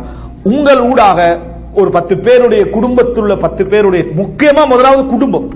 வெளியல்ல முதல் விஷயம் குடும்பம். குடும்பத்தில் உள்ள பத்து பேருடைய தேவைகள் நிறைவேறி கொண்டிருக்கிறது என்றா உங்களுடைய ரிசுக்கு உங்களுக்கு வந்துகிட்டே இருக்கு. காரணம் அதாவது ரசூல் சலா சொன்னாங்களே வஹல் துர்சகூன வ துர்சரூன இல்லா பி துஆஃபாயிக்கும் உங்களுக்கு ரிசுக்கு கிடைக்கிறதோ உங்களுக்கு உதவி கிடைக்கிறதோ எதனால் தெரியுமா? உங்களுக்கு கீழுள்ளவர்களால. உங்களுடைய ஏழைகளால உங்களில் பலகீனப்பட்டவர்களால தான் உங்களுக்கு வந்து கிடைச்சிட்டு உங்களால நூறு பேர் வாழ்றானா உங்களுக்கு அல்லாஹ் என்ன செய்வான்? தந்து கொண்டே இருப்பான். அல்லாஹு தாலா உங்களுக்கு தந்து கொண்டே இருப்பான். எனவே நம்ம செய்யக்கூடிய பிசினஸ்லயே நம்ம முதலாவது எப்படி முடிவெடுக்கிறது இதுக்கு அப்புறம் எவனுக்கும் கொடுக்க கூடாது இப்படிதான் பிஸ்மில்லா சொல்லி ஆரம்பிக்கிறது. பிஸ்மில்லா சொல்லி வியாபாரத்தை ஆரம்பிக்கிறேன்னு சொன்னா இனி முதலாவது சமூக கனெக்ஷனை கட் பண்ணிடணும். அவனை கண்டா தானே நம்ம கொடுக்குற வேலை இருக்குது. அதனால ஊருக்கு போனா பள்ளி சைடுக்கு போறது இல்ல விளங்கிட்டா? ஏன்? கண்ட உடனே இவனை கண்ட உடனே அவனுக்கு ஒரு ப்ராஜெக்ட் ஞாபகம் வருது. அது ஒரு பெரிய பிள்ளை விளங்கிட்டா? யாரே அவர் பணக்காரனை கண்டா அவனுக்கு அவர் ப்ராஜெக்ட் ஞாபகம் வந்துருது. ஆ மதுரசாவை கட்டலாம் போல இருந்து யாரு? ஒத்தர கண்ட. இப்படி நடந்தா யார் பள்ளிக்கு போவான் அந்த மாதிரியும் செய்யக்கூடாது. விளங்கிட்டா? அந்த மாதிரியும் செய்யக்கூடாது. அதுக்காக நீ பயப்படவும் கூடாது. சிலருக்கு என்ன செய்யறான்னு சொன்னா எங்கேயாவது ஒரு பணக்காரனை கண்டா தானா ஒரு ப்ராஜெக்ட் என்ன செய்யறது உருவாகிறது. இப்படி கண்டா அவனால வாழ முடியாது. அவனால என்ன செய்ய முடியாது? அவனால வாழ முடியும். எங்க போனாலும் இவ்வளவு ப்ராஜெக்ட் தான் தேவைன்னு சொன்னா அது ஒரு பிழை. அப்படி ஒரு மனநிலை இஸ்லாம் வழக்கவும் இல்லை. அது பிழை. கொடுக்கிறது என்பது பொது தர்மங்களை சொல்லல. ஏழைகளுக்கு கஷ்டப்பட்ட உணவில்லாத மக்கள் அந்த மாதிரி மக்களுக்கு வீடு இல்லாத மக்களுக்கு உடை இல்லாத மக்களுக்கு அடிப்படை தேவையில்லாத மக்கள் அடிப்படை வசதிகள் நிறைவேற்றப்படாத மக்கள் இருக்கிறாங்களே. அவர்கள் உங்கள் மூலம் வாழ்ந்து கொண்டிருந்தால் நிச்சயமாக அல்லாவுடைய அந்த பறக்கத்தை என்ன செய்யும்? வியாபாரத்தில் வந்து கொண்டே இருக்கும். உலகத்துல பெரிய இன்சூரன்ஸ் என்றது அதான் மிகப்பெரிய இன்சூரன்ஸ் எது? நம்ம வியாபாரத்துக்கு செய்யக்கூடிய இன்சூரன்ஸ் தெரியுமா? ஏழைகளுக்கு கொடுக்கக்கூடிய நீங்க சில பொழுது நஷ்டம் போகலாம். ஆனா உங்களோட தர்மம் என்ன செய்யும்? உங்களை கொண்டு வந்து உரிய இடத்துல சேர்க்கும் என்பதை நம்ம மறந்துவிடக் கூடாது. இது மிக பிரதானமான பதம். வியாபார விஷயங்களில் இந்த விஷயங்களை நம்ம என்னது? கவனத்தில் கொள்ளணும். முதல் நஷ்டம் போகும் என்றது இயல்பான ஒரு விஷயம் தான் வியாபாரத்தில். அப்படி என்றது. இரண்டா அப்படின்னா நான் நஷ்டப்படப்பட செய்யறேன்னு சொல்றா அப்படி சொல்றீங்களான்னு கேட்க கூடாது அது வியாபாரம் செய்து நீங்க சரியா பார்த்து நம்பிக்கையானவர்களை பார்த்து இறங்கணும். அது சைடு வேற. ஆனா நஷ்டம் இல்லாத ஒன்றை நம்ம எதிர்பார்க்க கூடாதுன்றது உண்டு ஈகோ மற்றவனுடைய சொத்துல என்னது அவன் தான் நம்ம பிசினஸ் பண்ணணும் என்கின்ற அந்த ஆசை. இது இல்லாமல் இருக்கிறது. சிலருக்கு வந்து நல்ல திறமை இருக்கும். ஆனா எங்கேயாவது ஒரு ஒரு கேபிட்டல் கிடைக்கிறது சான்ஸ் தான். ஆனா அது வந்தா தான் பிசினஸ் செய்யணும். மனதான் கொஞ்சம் பேர் இருந்திருக்கிறான் என்ன நம்ம நல்லா ஐடியா வச்சிருக்கிறோம் யாரு தான் பணம் தரான்னு. இதுதான் இவனுடைய தோல்வி காரணம் நம்ம விளங்கி வச்சுக்கிறான். மத்தவன் பணம் தராதான் அவனுடைய தோல்வி காரணம் விளங்கி இது உன்னை அப்படிதான் வச்சிருக்கும். உன்னை என்ன செய்யும்? ஆனா இந்த வன்னி அப்படி என்ன அடியான் என்ன எப்படி நினைக்கிறான் அது மாதிரி தான் நான் இருப்பேன்றான்ல அப்ப உன்னை அப்படித்தான் என்ன செஞ்சிருக்கும்? வைத்துக் கொண்டிருக்கும். அடுத்த லைஃப்ல செட்டில் ஆகாத தன்மை. அடுத்தது தர்மம். சமுதாயத்துக்கு நம்ம தர்மம் செய்தல் என்பது எங்களோட வியாபாரத்தை பாதுகாக்கக்கூடிய ஒரு மிகப்பெரிய அவசரம் அடுத்ததாக அன்புள்ள சகோதரர் நிறைய பேருக்கு ஒரு யோசனை இருக்குது. பிசினஸ்ல நஷ்டப்படுற நேரத்தில் பிசினஸ் நிறைய நஷ்டப்பட்டோம். நம்ம இழந்து போயிட்டோம். என்ன செய்யலாம்? ஹராமான வயலில் இறங்குவோம். வெளியே சொல்லிடுற வெளியே சொல்றது இல்ல என்ன? ஹராத்துல இறங்குவோம். தௌபா செய்வோம். அல்லாஹு தாலா மன்னிக்கக்கூடிய எத்தனை ரமதான் வருது? மக்காய்க்கு உம்ராக்கு போகலாம். ஹராமான படத்திலே உம்ரா செஞ்சு தௌபா செஞ்சு என்ன செய்யலாம்? ரிட்டர்ன் போகலாம். இந்த மாதிரி அன்புள்ள சகோதரர்களே இது வந்து நான் நகைச்சுவைக்க சூழல் இது நிறைய பேருடைய மனோநிலை. ஹாஃபில உருவாக்குறது அதன் மூலம் இவர் தௌபா ஆனா அவர் வட்டி அத்தி இதெல்லாம் அவர் ஏற்படுத்தியாரு அதான் பத்து பேர்ல ஒரு ஆள் இவர் போயிடுவாரு. அவர் அவர் நரகத்திலிருந்து எடுக்கிற பத்து பேர்ல யார் இருப்பாரு? பாப்பா இல்லாம இருப்பாரா? பாப்பா இருப்பாரு. அதனால தைரியமா அவர் என்ன செய்யு ரெண்டு ஹாஃபில உருவாக்கி விடுறது இவர் ஹாஃபில உருவாக்குற நல்ல வேலை. மனநம்புடைய உருவாக்குற நல்ல வேலை. அதன் மூலம் அவன் சொர்க்கத்துக்கு போனாலே நான் சொர்க்கத்துக்கு போனோம் மாதிரியான மனநிலை உருவாக்கி வச்சுக்கிறாங்களே சபாத்து இது பிழை. இந்த நம்பிக்கை பிழை. சிலர் என்ன செய்யறாங்கன்னா ரமதான்ல கடைசி பத்துக்கு உம்ரா போயிடுறது. கடைசி பத்துக்கு உம்ரா போறது மிக சிறந்த விஷயம். நல்லது. ஆனா இவன் மனநிலை என்ன அந்த வியாபாரத்துல இதுவரைக்கும் செஞ்ச எல்லா பாவத்தையும் கழிக்கிறதுக்கு போறது. அதே போல பள்ளி. பள்ளி தர்மம் கேட்டு வந்தா ஒரு பத்தாயிரத்தி இருபதாயிரத்தை கொடுத்துருது ஏ இவர் செஞ்ச எல்லா ஹராமும் ஹலால் ஆயிருமா முதல்ல அப்படி ஆகவே ஆகாது. நீங்க செய்ததுக்கு மன்னிப்பு கேட்கறதுக்கு இந்த ஹராம ஹலாலாக்குறதுக்கு இப்படி ஒரு மனநிலையில ஏற்கனவே ப்ரீப்ளானோட செஞ்சீங்கன்னு சொன்னா இது மிகப்பெரிய பாவம் இது. நீங்க தெரியாம ஒரு தவறுல விழுந்துட்டீங்க இல்ல தர்மம் அதை அழிக்கும்னா அழிக்கும் தான். ஏற்கனவே தர்மத்தை பிளே பண்ணிக்கிறது உம்ரா பிளே பண்ணிக்கிறது ஹாஃபில் என்ன செய்யுது blame. நிறைய பேருடைய மனோநிலை இது வியாபாரத்துல. ஹராமுக்கு போறது. இதுக்கு இன்னொரு காரணம் இருக்குது. நஷ்டம் குறைவா ஹராம்ல உள்ளவன் இருக்கிற மாதிரியான ஃபீலிங் இருக்குது. ஒரு ஒருத்தர் கேட்கிறாரு யம்ஹகுல்லாஹு ரிபா. அல்லாஹத்துல வட்டி அழிப்பான்னு சொல்றீங்களே மின்னுது பில்டிங் எல்லாம்ன்றாரு என்னது? வட்டி பேங்க் எல்லாம் பாத்தீங்கன்னா அந்த மாதிரி மின்னுது. நீங்க வட்டி அழிப்பான் வட்டி அழிப்பான்னு சொல்றீங்களே ஊர்லயே நல்லா மினுமினுப்பா பள்ளியை விட எதிரிக்குது. பேங்க் தான் இருக்குது அங்க போனா தான் கௌரவமா கண்ணியமா பள்ளியை விட உட்கார்றான். பேங்க்குள்ள போனா தான் ஏதோ முக்கியமான ஒரு இடத்துக்கு அரசாங்க ஜனாதிபதியை சந்திக்க வந்த மாதிரி உட்கார்ந்துட்டு அவனுக்கு முன்கால. இவன் சொந்த பணத்தை போட்டுட்டு என்ன? இவன் சொந்த பணத்தை போட்டுட்டு அவனுக்கு கொடுக்குற மரியாதை இவன் விளங்கிட்டா லைன்ல நின்று கியூல நின்று அந்த ஏசி இருந்து அது நல்லா மினுமினுப்பா தான் இருக்குது அங்க உள்ள வேலை செய்யறவன் ஏழை பாலகள் மாதிரி ஆகிக்கிறான் அவனை பார்த்தா அவன் ஒரு பெரிய லெவல்ல இருக்கிறான். ஆனா எம்ஹகுல்லா ஹுர்ரிபா அல்லாஹ் வத்தியை அழிப்பானுன்றீங்க. ஓய் ஒரு மிஸ் நான் தர்மம் நிறைய கொடுத்தவன் தான். விளங்கிட்டா? ஓய் ஒரு மிஸ் சதகாத். தர்மத்தை அல்லா வளர்ப்பான். நான் இப்படி இருக்கிறேன்னு கேட்கிறாரு. ஒரு விஷயம். இன்னும் சிலருடைய கேள்வி என்னன்னு சொன்னால் ஹராம்ல நஷ்டம் போகும் நஷ்டம் போகும்ன்றீங்க அவன் தான் கொடி கட்டி பறக்கிறான். அப்படின்றான் செக் எழுதி தைரியமா கொடுக்கறான் அது கொடுக்கறான். அவ்வளவு ஒரு ஓடி எடுக்கிறானுகள் எல்லாம் செய்யறான் ஆனா அவன் நல்லா தாய்க்கிறேன் கிரெடிட் கார்டுக்கு மேல ஒரு கார்டு வரும்னா அதை வச்சுப்பான் போல அத்தனை கார்டு வச்சுக்கிறான். நல்லா சுத்திட்டு வரான் நல்லா முன்னேறான் எங்களுக்கு கிரெடிட் கார்டு ஹராம். ஓடி ஹராம். செக்கே ஒதுங்கினா நல்லன்றீங்க பேங்க்ல கால் வைக்காம இருந்தா நல்லன்றீங்க விளங்கிட்டா? வட்டி எடுக்க வேணான்றீங்க. வட்டியை விடுங்க. அந்த தொழில் செய்யாங்க இந்த தொழில் செய்யாங்க memory card business phone business அதையும் தவிர்த்தா நல்லமன்றீங்க அதால் நிறைய பாவம் தான் சரி நடக்குது. என்ன சொல்ல வாரீங்கன்னு சொல்லி மனம் துறந்து கேட்கக்கூடிய நிறைய பேர் இருக்கிறாங்க. அன்புள்ள சகோதரர்களே நம்ம தெரிஞ்சு கொள்ள வேண்டிய ஒரு முக்கியமான விஷயம். அல்லாஹு ரபுல் ஆலமீன் எங்கேயும் சொல்லல.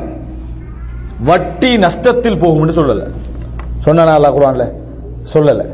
வட்டி நஷ்டத்துல போகும்னு அல்லாஹால சொல்லல. வட்டி லாபத்தை கொண்டு வராதுன்னு சொல்லல. ஹராமான பிசினஸ்ல சம்பாதிக்க முடியாதுன்னு அல்லாஹ் என்ன செய்யல? சொல்லல. எனவே முதல் பிழை நீங்க அல்லாவுடைய வசனத்தை தவறா விளங்கினது. உங்களுக்கு சம்பாதிக்கிறது நோக்கம் என்றால் ஹராமான சொத்திலும் சம்பாதிக்கலாம். நிறைய முன்னேறலாம். அதுக்கு உலகமே சாட்சி. அதுக்கு நம்ம உலகமாக மோசடிக்காரன் என்று சொல்றவன் தான் மிகப்பெரிய பணக்கார லிஸ்ட்ல என்ன செய்யறான்? இருக்கிறான். அப்ப நம்ம எப்படி என்ன செய்யறது? நம்ம வந்து அதாவது ஹராமான முறையில உழைச்சா முன்னேற முடியாதுன்னா கண் முன்னால பாக்குற முன்னேறிக்கலாம். அப்படி சொல்லல இஸ்லாம். ஆனா ஒரு விஷயம் புரிஞ்சு கொள்ள வேண்டும். முன்னேற்றத்தின் மூலம் ஒரு வருமானத்தின் மூலம் நாம் என்ன எதிர்பார்க்கிறோமோ அதை அல்லாஹு தாலா ஒரு பொழுதும் கொடுக்க மாட்டான். ஒருவனுடைய முன்னேற்றத்தின் மூலம் ஒருவனுடைய வருமானத்தின் மூலம் என்ன எதிர்பார்க்கிறான் நீங்க எவ்வளவு சுத்தி வந்தாலும் சரி. ஒருத்தன் கார் வாங்குறான். அவனோட எதிர்பார்ப்பு என்ன? ஒரு வசதியான வாழ்க்கை சந்தோஷமா ஃபேமிலியோட போகணும். இன்னொருத்தன் ஷர்ட் வாங்குறான். அவனோட எதிர்பார்ப்பு என்ன?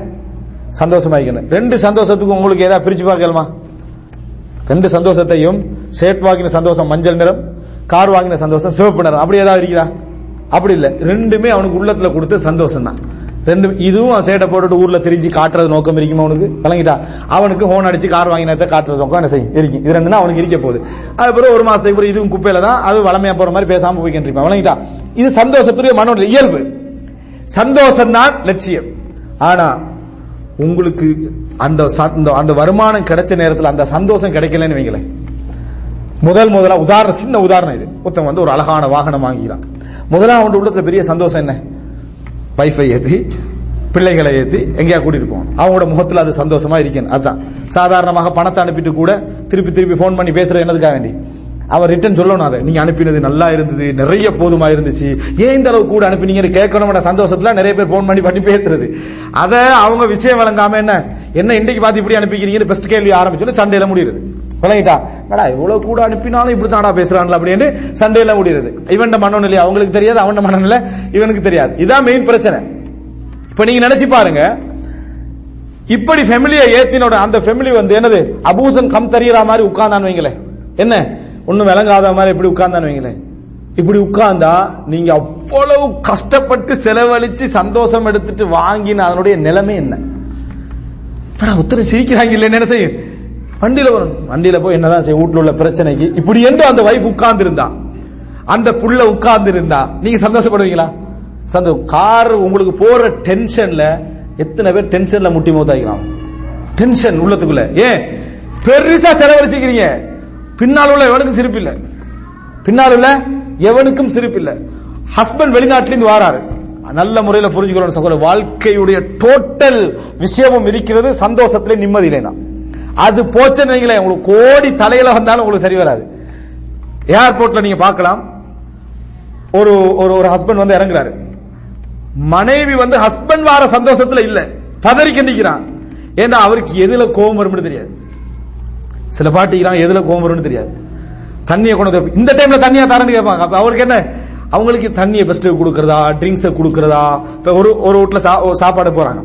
சாப்பாட்டுக்கு முந்தைய தண்ணி வந்துட்டு. புல் சண்டை அன்னைக்கு. நான் சாப்பாட்டுக்கு முந்தி தண்ணி வந்தது ஒரு குத்தமா? அதுல சண்டை.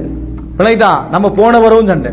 நம்ம அதுக்கு ச- சமாதானப்படுத்தி வைக்க வேண்டியிருக்கு. சாப்பாட்டுக்கு முந்தி தண்ணி வந்தது. எதை எதை முதலா கொண்டு வரணும் பத்து பதினஞ்சு வருஷமா தெரியாது சண்டை. விளங்கிட்டா அப்ப ஒரு மனித சில பாட்டிக்கிறாங்கன்னா எதுல அவன் சந்தோஷப்படுவான்னு தெரியாது. இதே இப்படி ஒரு அதாபிரிக்கான இருக்குது உலகத்துல. நீங்க நினைச்சு பாருங்க இதை விட அதாபிரிக்கா நீங்க உள்ளுக்கு வரக்குள்ளேயே வீட்டில் உள்ள பிள்ளைகள் எல்லாம் பயந்து நடுங்குறனா அது உங்களோட முடிஞ்சு நீங்க கோடி கோடியா சம்பாதிச்சாலும் பிரயோசனம் இல்லை. வாப்பா வருவார்னு எதிர்பார்க்கிற குடும்பம் இருந்தா சந்தோஷம். வந்துட்டாரா அப்படின்னு எதிர்பார்க்கிற குடும்பமாக இருந்தா உங்களோட கோடியை கொண்டு போய் வைக்க வேண்டியதா எந்த பிரயோசனம் இல்லை. இது தத்துவம் அல்ல இதுதான் ரியாலிட்டி தான் உண்மை. இதுதான் உண்மை. அது இல்லாத சந்தோஷம் நீங்க ஆபீஸுக்கு வர நேரத்தில் நீங்க ஒரு பெரிய மேனேஜரா இருந்து கீழ் உள்ளவன்லாம் அவன் லீவான்னு கேட்டு சந்தோஷப்பட்டான்னு வைங்களேன். வேலையே இல்ல. நேர்மைக்கு சந்தோஷப்பட்டானா பரவாயில்ல. நேர்மை இல்ல அவன் நேர்மை இல்லாதவன் ஆகிக்கிறான். அதனால சந்தோஷம் அவன் அவன் மோசமானவன். நீங்க இருக்கிறதே அவனுக்கு என்னது? ஒரு பிரச்சனைன்னா உங்களால மொத்தம் சந்தோஷமா இல்லைன்னு அர்த்தம். ஒரு பெரிய ஒரு சந்தோஷம் அது- அது என்ன டென்ஷன் சொல்ல வரேன்னா இறங்குறாங்க ஒரு மூணு நாலு வருஷத்துக்கு பிறகு வாராரு எவ்வளவு ஒரு சந்தோஷத்தை இருப்பாங்க அந்த சந்தோஷம் அவங்களுக்கு இருக்குது. ஆனா இந்த ஆள் என்ன செய்வான்னு தெரியாது. இறங்கின உடனே டென்ஷனா தான் இறங்கினான். நான் குடும்பத்தில் நல்ல சம்பவம் நினைச்சிடக்கூடாது வெளி சம்பவம் சரியா? அதாவது டென்ஷனா தான் என்ன செய்யறாரு இறங்குறாரு. மூணு நாலு வருஷத்துக்கு பிறகு டென்ஷனா தான் இறங்குறாரு. இறங்கி பெரிய பிரச்சனை ஏர்போர்ட்ல எல்லாரும் பாக்குறாங்க. எல்லாரும் பாக்குறாங்க. என்ன? இந்த வண்டியை தான் நான் பிடிச்சிட்டு வரலாம் வேற வண்டி இல்லையா? நான் இவ்வளவு நாள் சம்பாதிச்சதுக்கு என்ன பிரயோசனம்? அந்த மனைவியின உடையாத குறை. அங்க எல்லாரும் அது அழுது அழுதுதான் அந்த வண்டியில எல்லாரும் ஏறிட்டு போனாங்க. இத்தனைக்கு முஸ்லீம். வாங்கிட்டா? யோசிச்சு பாருங்க பாப்போம் அப்ப இப்ப நான் கேட்கிறேன் நாலு வருஷம் இவ்வளவு சம்பாதிச்சுட்டு வந்த சந்தோஷம் இதுக்கு இப்படி அந்த மனைவி நீங்க நினைக்கிறீங்களா சந்தோஷமா வாழ்வான அந்த வாழ்க்கை? ஒரு நாளும் இல்லை. ஒரு நாளும் இல்லை. இதை எடுத்தான்னு வைங்க அல்லாஹ் இது அல்லாஹ் தாலா எடுக்கிறது பெரிய வேலை. சனஸ்தத்ரிஜுஹும் மின் ஹைதுலாய அலமும் அவர்கள் தெரியாத வண்ணம் அவர்களை நாம் படிப்படியாக பிடிப்போம். படிப்படியாக என்ன செய்வோம்? பிடிப்போம். இது அல்லாஹு தாலா பிடிச்சான்னா நம்ம முதலாவது அல்லாவுக்கு சுக்குர் செய்ய வேண்டிய விஷயம் என்ன தெரியுமா? நம்ம சம்பாதிப்பதன் மூலம் அல்லாஹ் சந்தோஷத்தை நிம்மதியை தந்து வச்சுக்கிறான். நாங்க யார் பெரும்பாலானவர்கள் இங்க உள்ளவர்கள் வந்து கவலையில இல்லை. இவனா உருவாக்கி கொண்ட கவலைக்கு என்ன? நாளைக்கு என்ன செய்யறன்றது. அந்த கவலை தான் அவன் வைக்கிறான் விளங்கிட்டான் சவுதி முடிஞ்சது முடிஞ்சது. சவுதி துபாய் முடிஞ்சா மிடில் ஈஸ்டே முடிஞ்சுதாமே அப்படின்ட்டு இப்போ வந்து மா அதாவது என்ன மாஸ்ல போய் செட்டில் ஆயிட்டானாமே எல்லாம் இப்படி வேற உலகத்துக்கு தான் போகணும் சும்மா உள்ள பிரச்சனையை பெருசாக்கி விட்டு விளங்கிட்டா. அப்படி பிரச்சனை உண்டு. பிரச்சனை உண்டு. நூறு கோடி பேர் இருக்கிறாங்க நம்ம நாட்டில். எத்தனை பேர் இருக்கிறாங்க? நூறு கோடி. இந்தியாவுக்கு போனாலே முடிஞ்சுன்றான். எப்படிடா முடிஞ்சது? சும்மா என்ன செய்யறது? அது ஒரு ஒரு பெரிய லெவலாக நூறு கோடி பேர் வாழ்ற இடத்துல முடிஞ்சுதான். ரெண்டு கோடியோ மூணு கோடியோ இடத்துல நல்லா இங்க அப்படின்னு நினைக்க இது நம்புறீங்களா? இதையெல்லாம் ஒரு மனசுல ஏற்படுத்தக்கூடிய அமைப்புல நம்ம எதிர்காலத்துல கவலைப்பட்டு நினைக்கிறோம் இது நமக்கு தேவையில்லாத கவலை. இது நமக்கு தேவையில்லாத கவலை.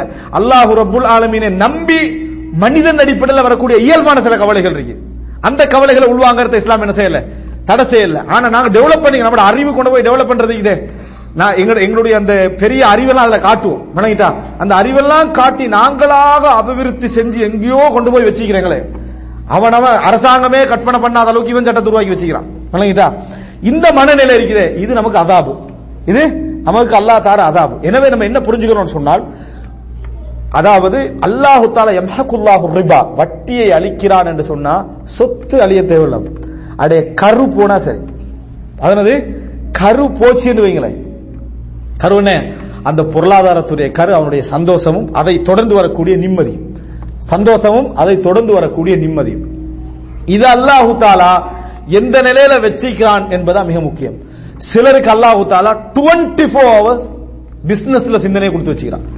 அதாவது சாதாரண ஒரு மூவாயிரம் நாலாயிரம் சம்பாதிக்கக்கூடிய ஏழை டவுட்ல உள்ள சந்தோஷம் அவன் வீட்டுல இல்லை. அவன் வீட்டுக்கு வந்தாலும் கணக்கில் தான் வரான்.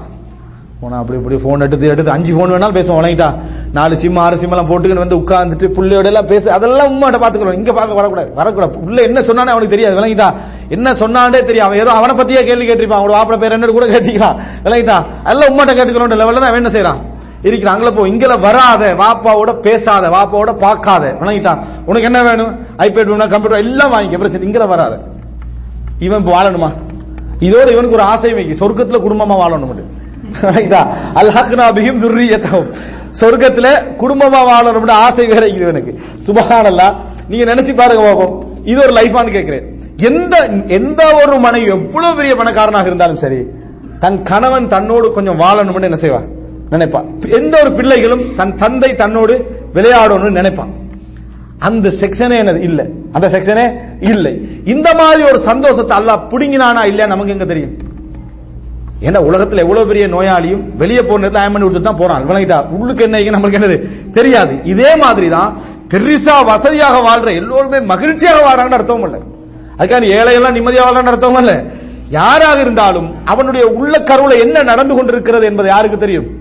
அந்த ரப்புல் ஆலமீன் ஒருவனுக்கு மட்டும்தான் என்ன தெரியும் என்பதை புரிந்து கொள்ள வேண்டும். எனவே நாங்க போய் சரண்டர் ஆயிடக்கூடாது.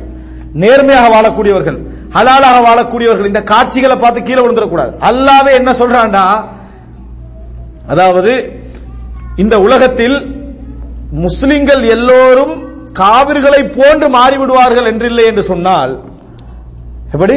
முஸ்லிம்கள் எல்லோரும் காவிர்களை போன்று மாறிவிடுவார்கள் என்று இல்லை என்றால் அவர்களுக்கு நான் மாட மாளிகைகளையும் வெள்ளி தங்க கோபுரங்களையும் அவங்களுக்கு கொடுத்திருப்போம் யாருக்கு? வட்டியில ஹராத்துல ஈடுபடுறவனுக்கு எல்லாம் சேர்த்தா. அவனுக்கு அதுதான் சொர்க்கம். இந்த உலகம் தான் அவனுக்கு சொர்க்கம். அவனுக்கு அப்ப சொர்க்கம் எப்படி கொடுக்கணும்? நம்ம சொர்க்கத்துல கிடைக்கக்கூடிய தங்க மாளிகை அவனுக்கு கொடுத்துரும். அதை பார்த்தா இவன் காபீர் ஆயிடுவான்றான்ல யாரு? எல்லோரும் சேர்ந்து அவனை போன்று ஆகிவிடுவார்கள் என்று மட்டும் இல்லை என்றா அவனுக்கு நான் அதிகமா கொடுத்திருப்பேன்றான். அப்ப எனவே அந்த மனநிலைகள்லாம் பார்த்து ஹராத்துல உழைச்சா முன்னே ஹராத்துல உழைச்சு முன்னேறி தான் நினைக்கிறாள் அப்படின்னு நம்ம நினைக்க கூடாது. ஹராத்துல உழைச்சா நஷ்டம் வரணுமே நஷ்டம் வரலையேன்னு நினைக்க கூடாது. ஹராத்துல உழைச்சா நஷ்டம் வரும்னு அல்லாஹு தாலா சொல்லல. ஆனா எம் ஹக் அல்லாஹு தாலா என்ன? அலிப்பான் ரசூல்லா இன்னொரு செய்ய சொல்ல முஹக்கத் பரக்கத்து அவனுடைய பரக்கத் அளிக்கப்பட்டு விடும் பொருள் இருக்கும். பரக்கத் அளிக்கப்பட்டு விடும். அப்ப இன்னொரு செய்தியில சொல்றான் சொன்னா கான கல்லது குல்வலா யஷ்பா. சாப்பிடுவான் வயிறு நிரம்ப மாட்டான்றான். இப்ப பிரச்சனை கிடைக்கிறதா? கிடைக்கிறதுல நோக்கம் இல்லாம போறதா? கிடைப்பது நோக்கம் இல்லாம போறது. காண கல்லது யக்குல் வலா யஸ்பான என்ன? சாப்பாடு இருக்குது வயிறு நிரம்பல. சாப்பாட்டுடைய நோக்கம் என்ன? வயிறு நிரம்ப. ஒத்தர் பிரியாணி இருக்குது அது இருக்குது எல்லாம் இருக்குது. அலமதுல்லா அப்படி சொல்லலாமா? திண்டவர் தான் அலமதுல்லா சொல்லணும். ஏ அப்பதான் வயிறு என்ன செய்யும்? நிரம்பணும் விளங்கிட்டா அங்கே பிஸ்மில்லா சொல்லி அங்கே அலமதுல்லா சொல்லிட்டு போறதில்ல. பிஸ்மில்லா சொல்லி சாப்பிட்டுட்டு அலமதுல்லா சொல்றது ஏன் தெரியுமா? வயிறு நிரம்பினதான நிறைய பேருக்கு எப்படி இருக்கும்? சாப்பிட்டு சாப்பிட்டு வயிறே நிரம்பலேண்டா உனக்கு நிறைய சொத்து இருந்து சுகம் இருந்து பெரிய கோடி கோடியா இருந்து எந்த பிரயோசனம் இல்லை. அதனுடைய கரு ஒன்னிடத்தில் இல்லாட்டி ஆனா உங்களுக்கும் மனைவியும் மனைவியோடு பேச சந்தர்ப்பம் கிடைக்குதா? சந்தோஷமா பேசி வாழ்றீங்களா? அழகா இன்பமாக இருக்கிறீங்களா? குடும்பமும் பிள்ளை உங்களால சந்தோஷம் அடையுதா? இதுதான் நீங்க ஃபர்ஸ்ட் அல்ஹம்துல்லா சொல்ல வேண்டிய விஷயம். என்ன? அந்த நிம்மதியான வாழ்க்கை அந்த சந்தோஷம் அந்த மகிழ்ச்சி அதுக்கு முதலாவது நன்றி செலுத்து எனவே நம்ம ஏதாவது தெரிஞ்சுக்கொள்ளணும். வியாபாரம் என்பது அதாவது ஒரு மனிதனுடைய வருமானம் ஈட்டுதலுடைய பிரதான நோக்கம் சந்தோஷம் நிம்மதி. இதை கெடுத்துக்கல்ற வேலையை வியாபாரமே செஞ்சிச்சேன்னு சொன்னா அதுக்கு பின்னால வேலை இல்லை. அன்புள்ள சகோதரர்களை இறுதியாக கடை நிறைய விஷயம் பேச வேண்டியிருக்கிறது இறுதியாக எட்டாவதாக கடைசியாக எப்பொழுதும் ஒரு மூமின் பெரிய செட்டில் ஆகித்தான் வியாபாரம் செய்யணும் என்ற அவசியமும் இல்லை. வியாபாரமே இல்லாமலும் ரெண்டு வியாபாரத்தை என்ன செஞ்சிடலாம்? செஞ்சு லாபம் அடையலாம். சிலர் என்ன வியாபாரத்தை நினைச்சாலும் உடனே பெருசா பிளே பண்ணி ஒன்றுமே செய்யாம போறவங்க வைக்கிறாங்க உருவத்திபின் அபில் ஜாத் என்ற ஒரு நபித்தோடர் ரசூல்லா ஸல்லல்லாஹு அலி வஸல்லம் அவரோட பிசினஸ் வேறு. ரசூல் சல்லா அலி வஸல்லம் அவங்களுக்கு ஒரு பாக்குறாங்க கொஞ்சம் ஆடு விரட்டிட்டு வர ஒருத்தர் பிசினஸ் ஜலம் விளங்கிட்டா அவர்கிட்ட ஒரு தீனாரை கொடுத்து ஒரு ஆடு வாங்கிட்டு வாங்கண்டா ஒரு தீனாரை கொடுத்து ஒரு ஆடு வாங்கிட்டு வாங்கன்றார். உருவத்திபின் அபில் ஜாத் போறாரு. போய் அவரோட வேலை பேசுறாரு. கொடுத்தது ஒரு தீனார் வேலை பேசுறாரு. ஒரு தீனார் என்ன? ரெண்டு ஆடு தரணும்ன்றார் எப்படியோ பேசி கேசி எடுத்து என்ன செய்யறாரு ஒரு தீனாரை கொடுத்து ரெண்டு ஆடு வாங்குறாரு. ரசூலுல்லாஹ் கேட்டது ஒரு ஆடு. அவர் ரெண்டு ஆடு வாங்குறாரு. ரெண்டு ஆடு வாங்கிட்டு வர அதாவது பிசினஸ் மனதில் அவர்கிட்ட இருந்துச்சு. சிலரை பத்தி சொல்லுவாங்க. அந்த எல்லாத்தையும் பிசினஸ் படி தான் யோசிப்பாண்டு நல்லது உனக்கு என்ன பிரச்சனை இல்ல ஹராமாவை சம்பாதிக்கிறாரு இல்லையே? ஹலாலா சம்பாதிக்கிறாரு. எல்லாரும் பிசினஸ் படி தான் யோசிப்பாருன்னு சொல்லி. மார்க்கத்தை பிசினஸ் ஆகாம இருந்தா சரி. மத்தபடி எல்லாத்தையும் என்னது? அவர் பிசினஸ் படி யோசிப்பாருன்னா நல்ல விஷயம் தான் அவரோட குடும்பத்துக்கு உணவு கொடுக்க நினைக்கிறார். நாலு பேருக்கு தர்மம் செய்ய நினைக்கிறார். அவ்வளவுதான். அங்க போய் ரசூல்லா சொன்ன கட்டளை வந்து ஒரு தினாருக்கு ஒரு தினார் கொடுத்து ஒரு ஆடு வாங்கிட்டு வாண்டது இவர் ரெண்டு ஆடு வாங்கிட்டு வந்துட்டாரு. வார வழியில அந்த ஆட்டை விலை பேசுறாரு கொஞ்சம் பேர்கிட்ட. வார வழியில என்ன செய்யறாருன்னா ஆடு ஒரு தினார் எடுக்கிறீங்களான்னு கேட்கிறாரு அங்க அங்க போறவன் என்ன செய்வான்? அங்க ஏற்கனவே ஒரு வியாபாரம் நடந்துட்டு இருக்கிற இடத்துக்கு போறவன் இங்க இடையில வாங்கிட்டு போலாம்னு என்ன செய்வான்? ஒரு தீனாரை கொடுத்து ஒரு ஆட்டை எடுத்துட்டு போயிட்டார். ஒரு தீனார் ஒரு ஆடு. ரசூல்லா கொடுத்த ஒரு தீனார் கையில ஒரு ஆடு கையில. இதுக்கு சொல்லுவாங்க முதாரபான்னு சொல்லி. விளங்கிட்டா எடுத்து கொண்டு போவான்.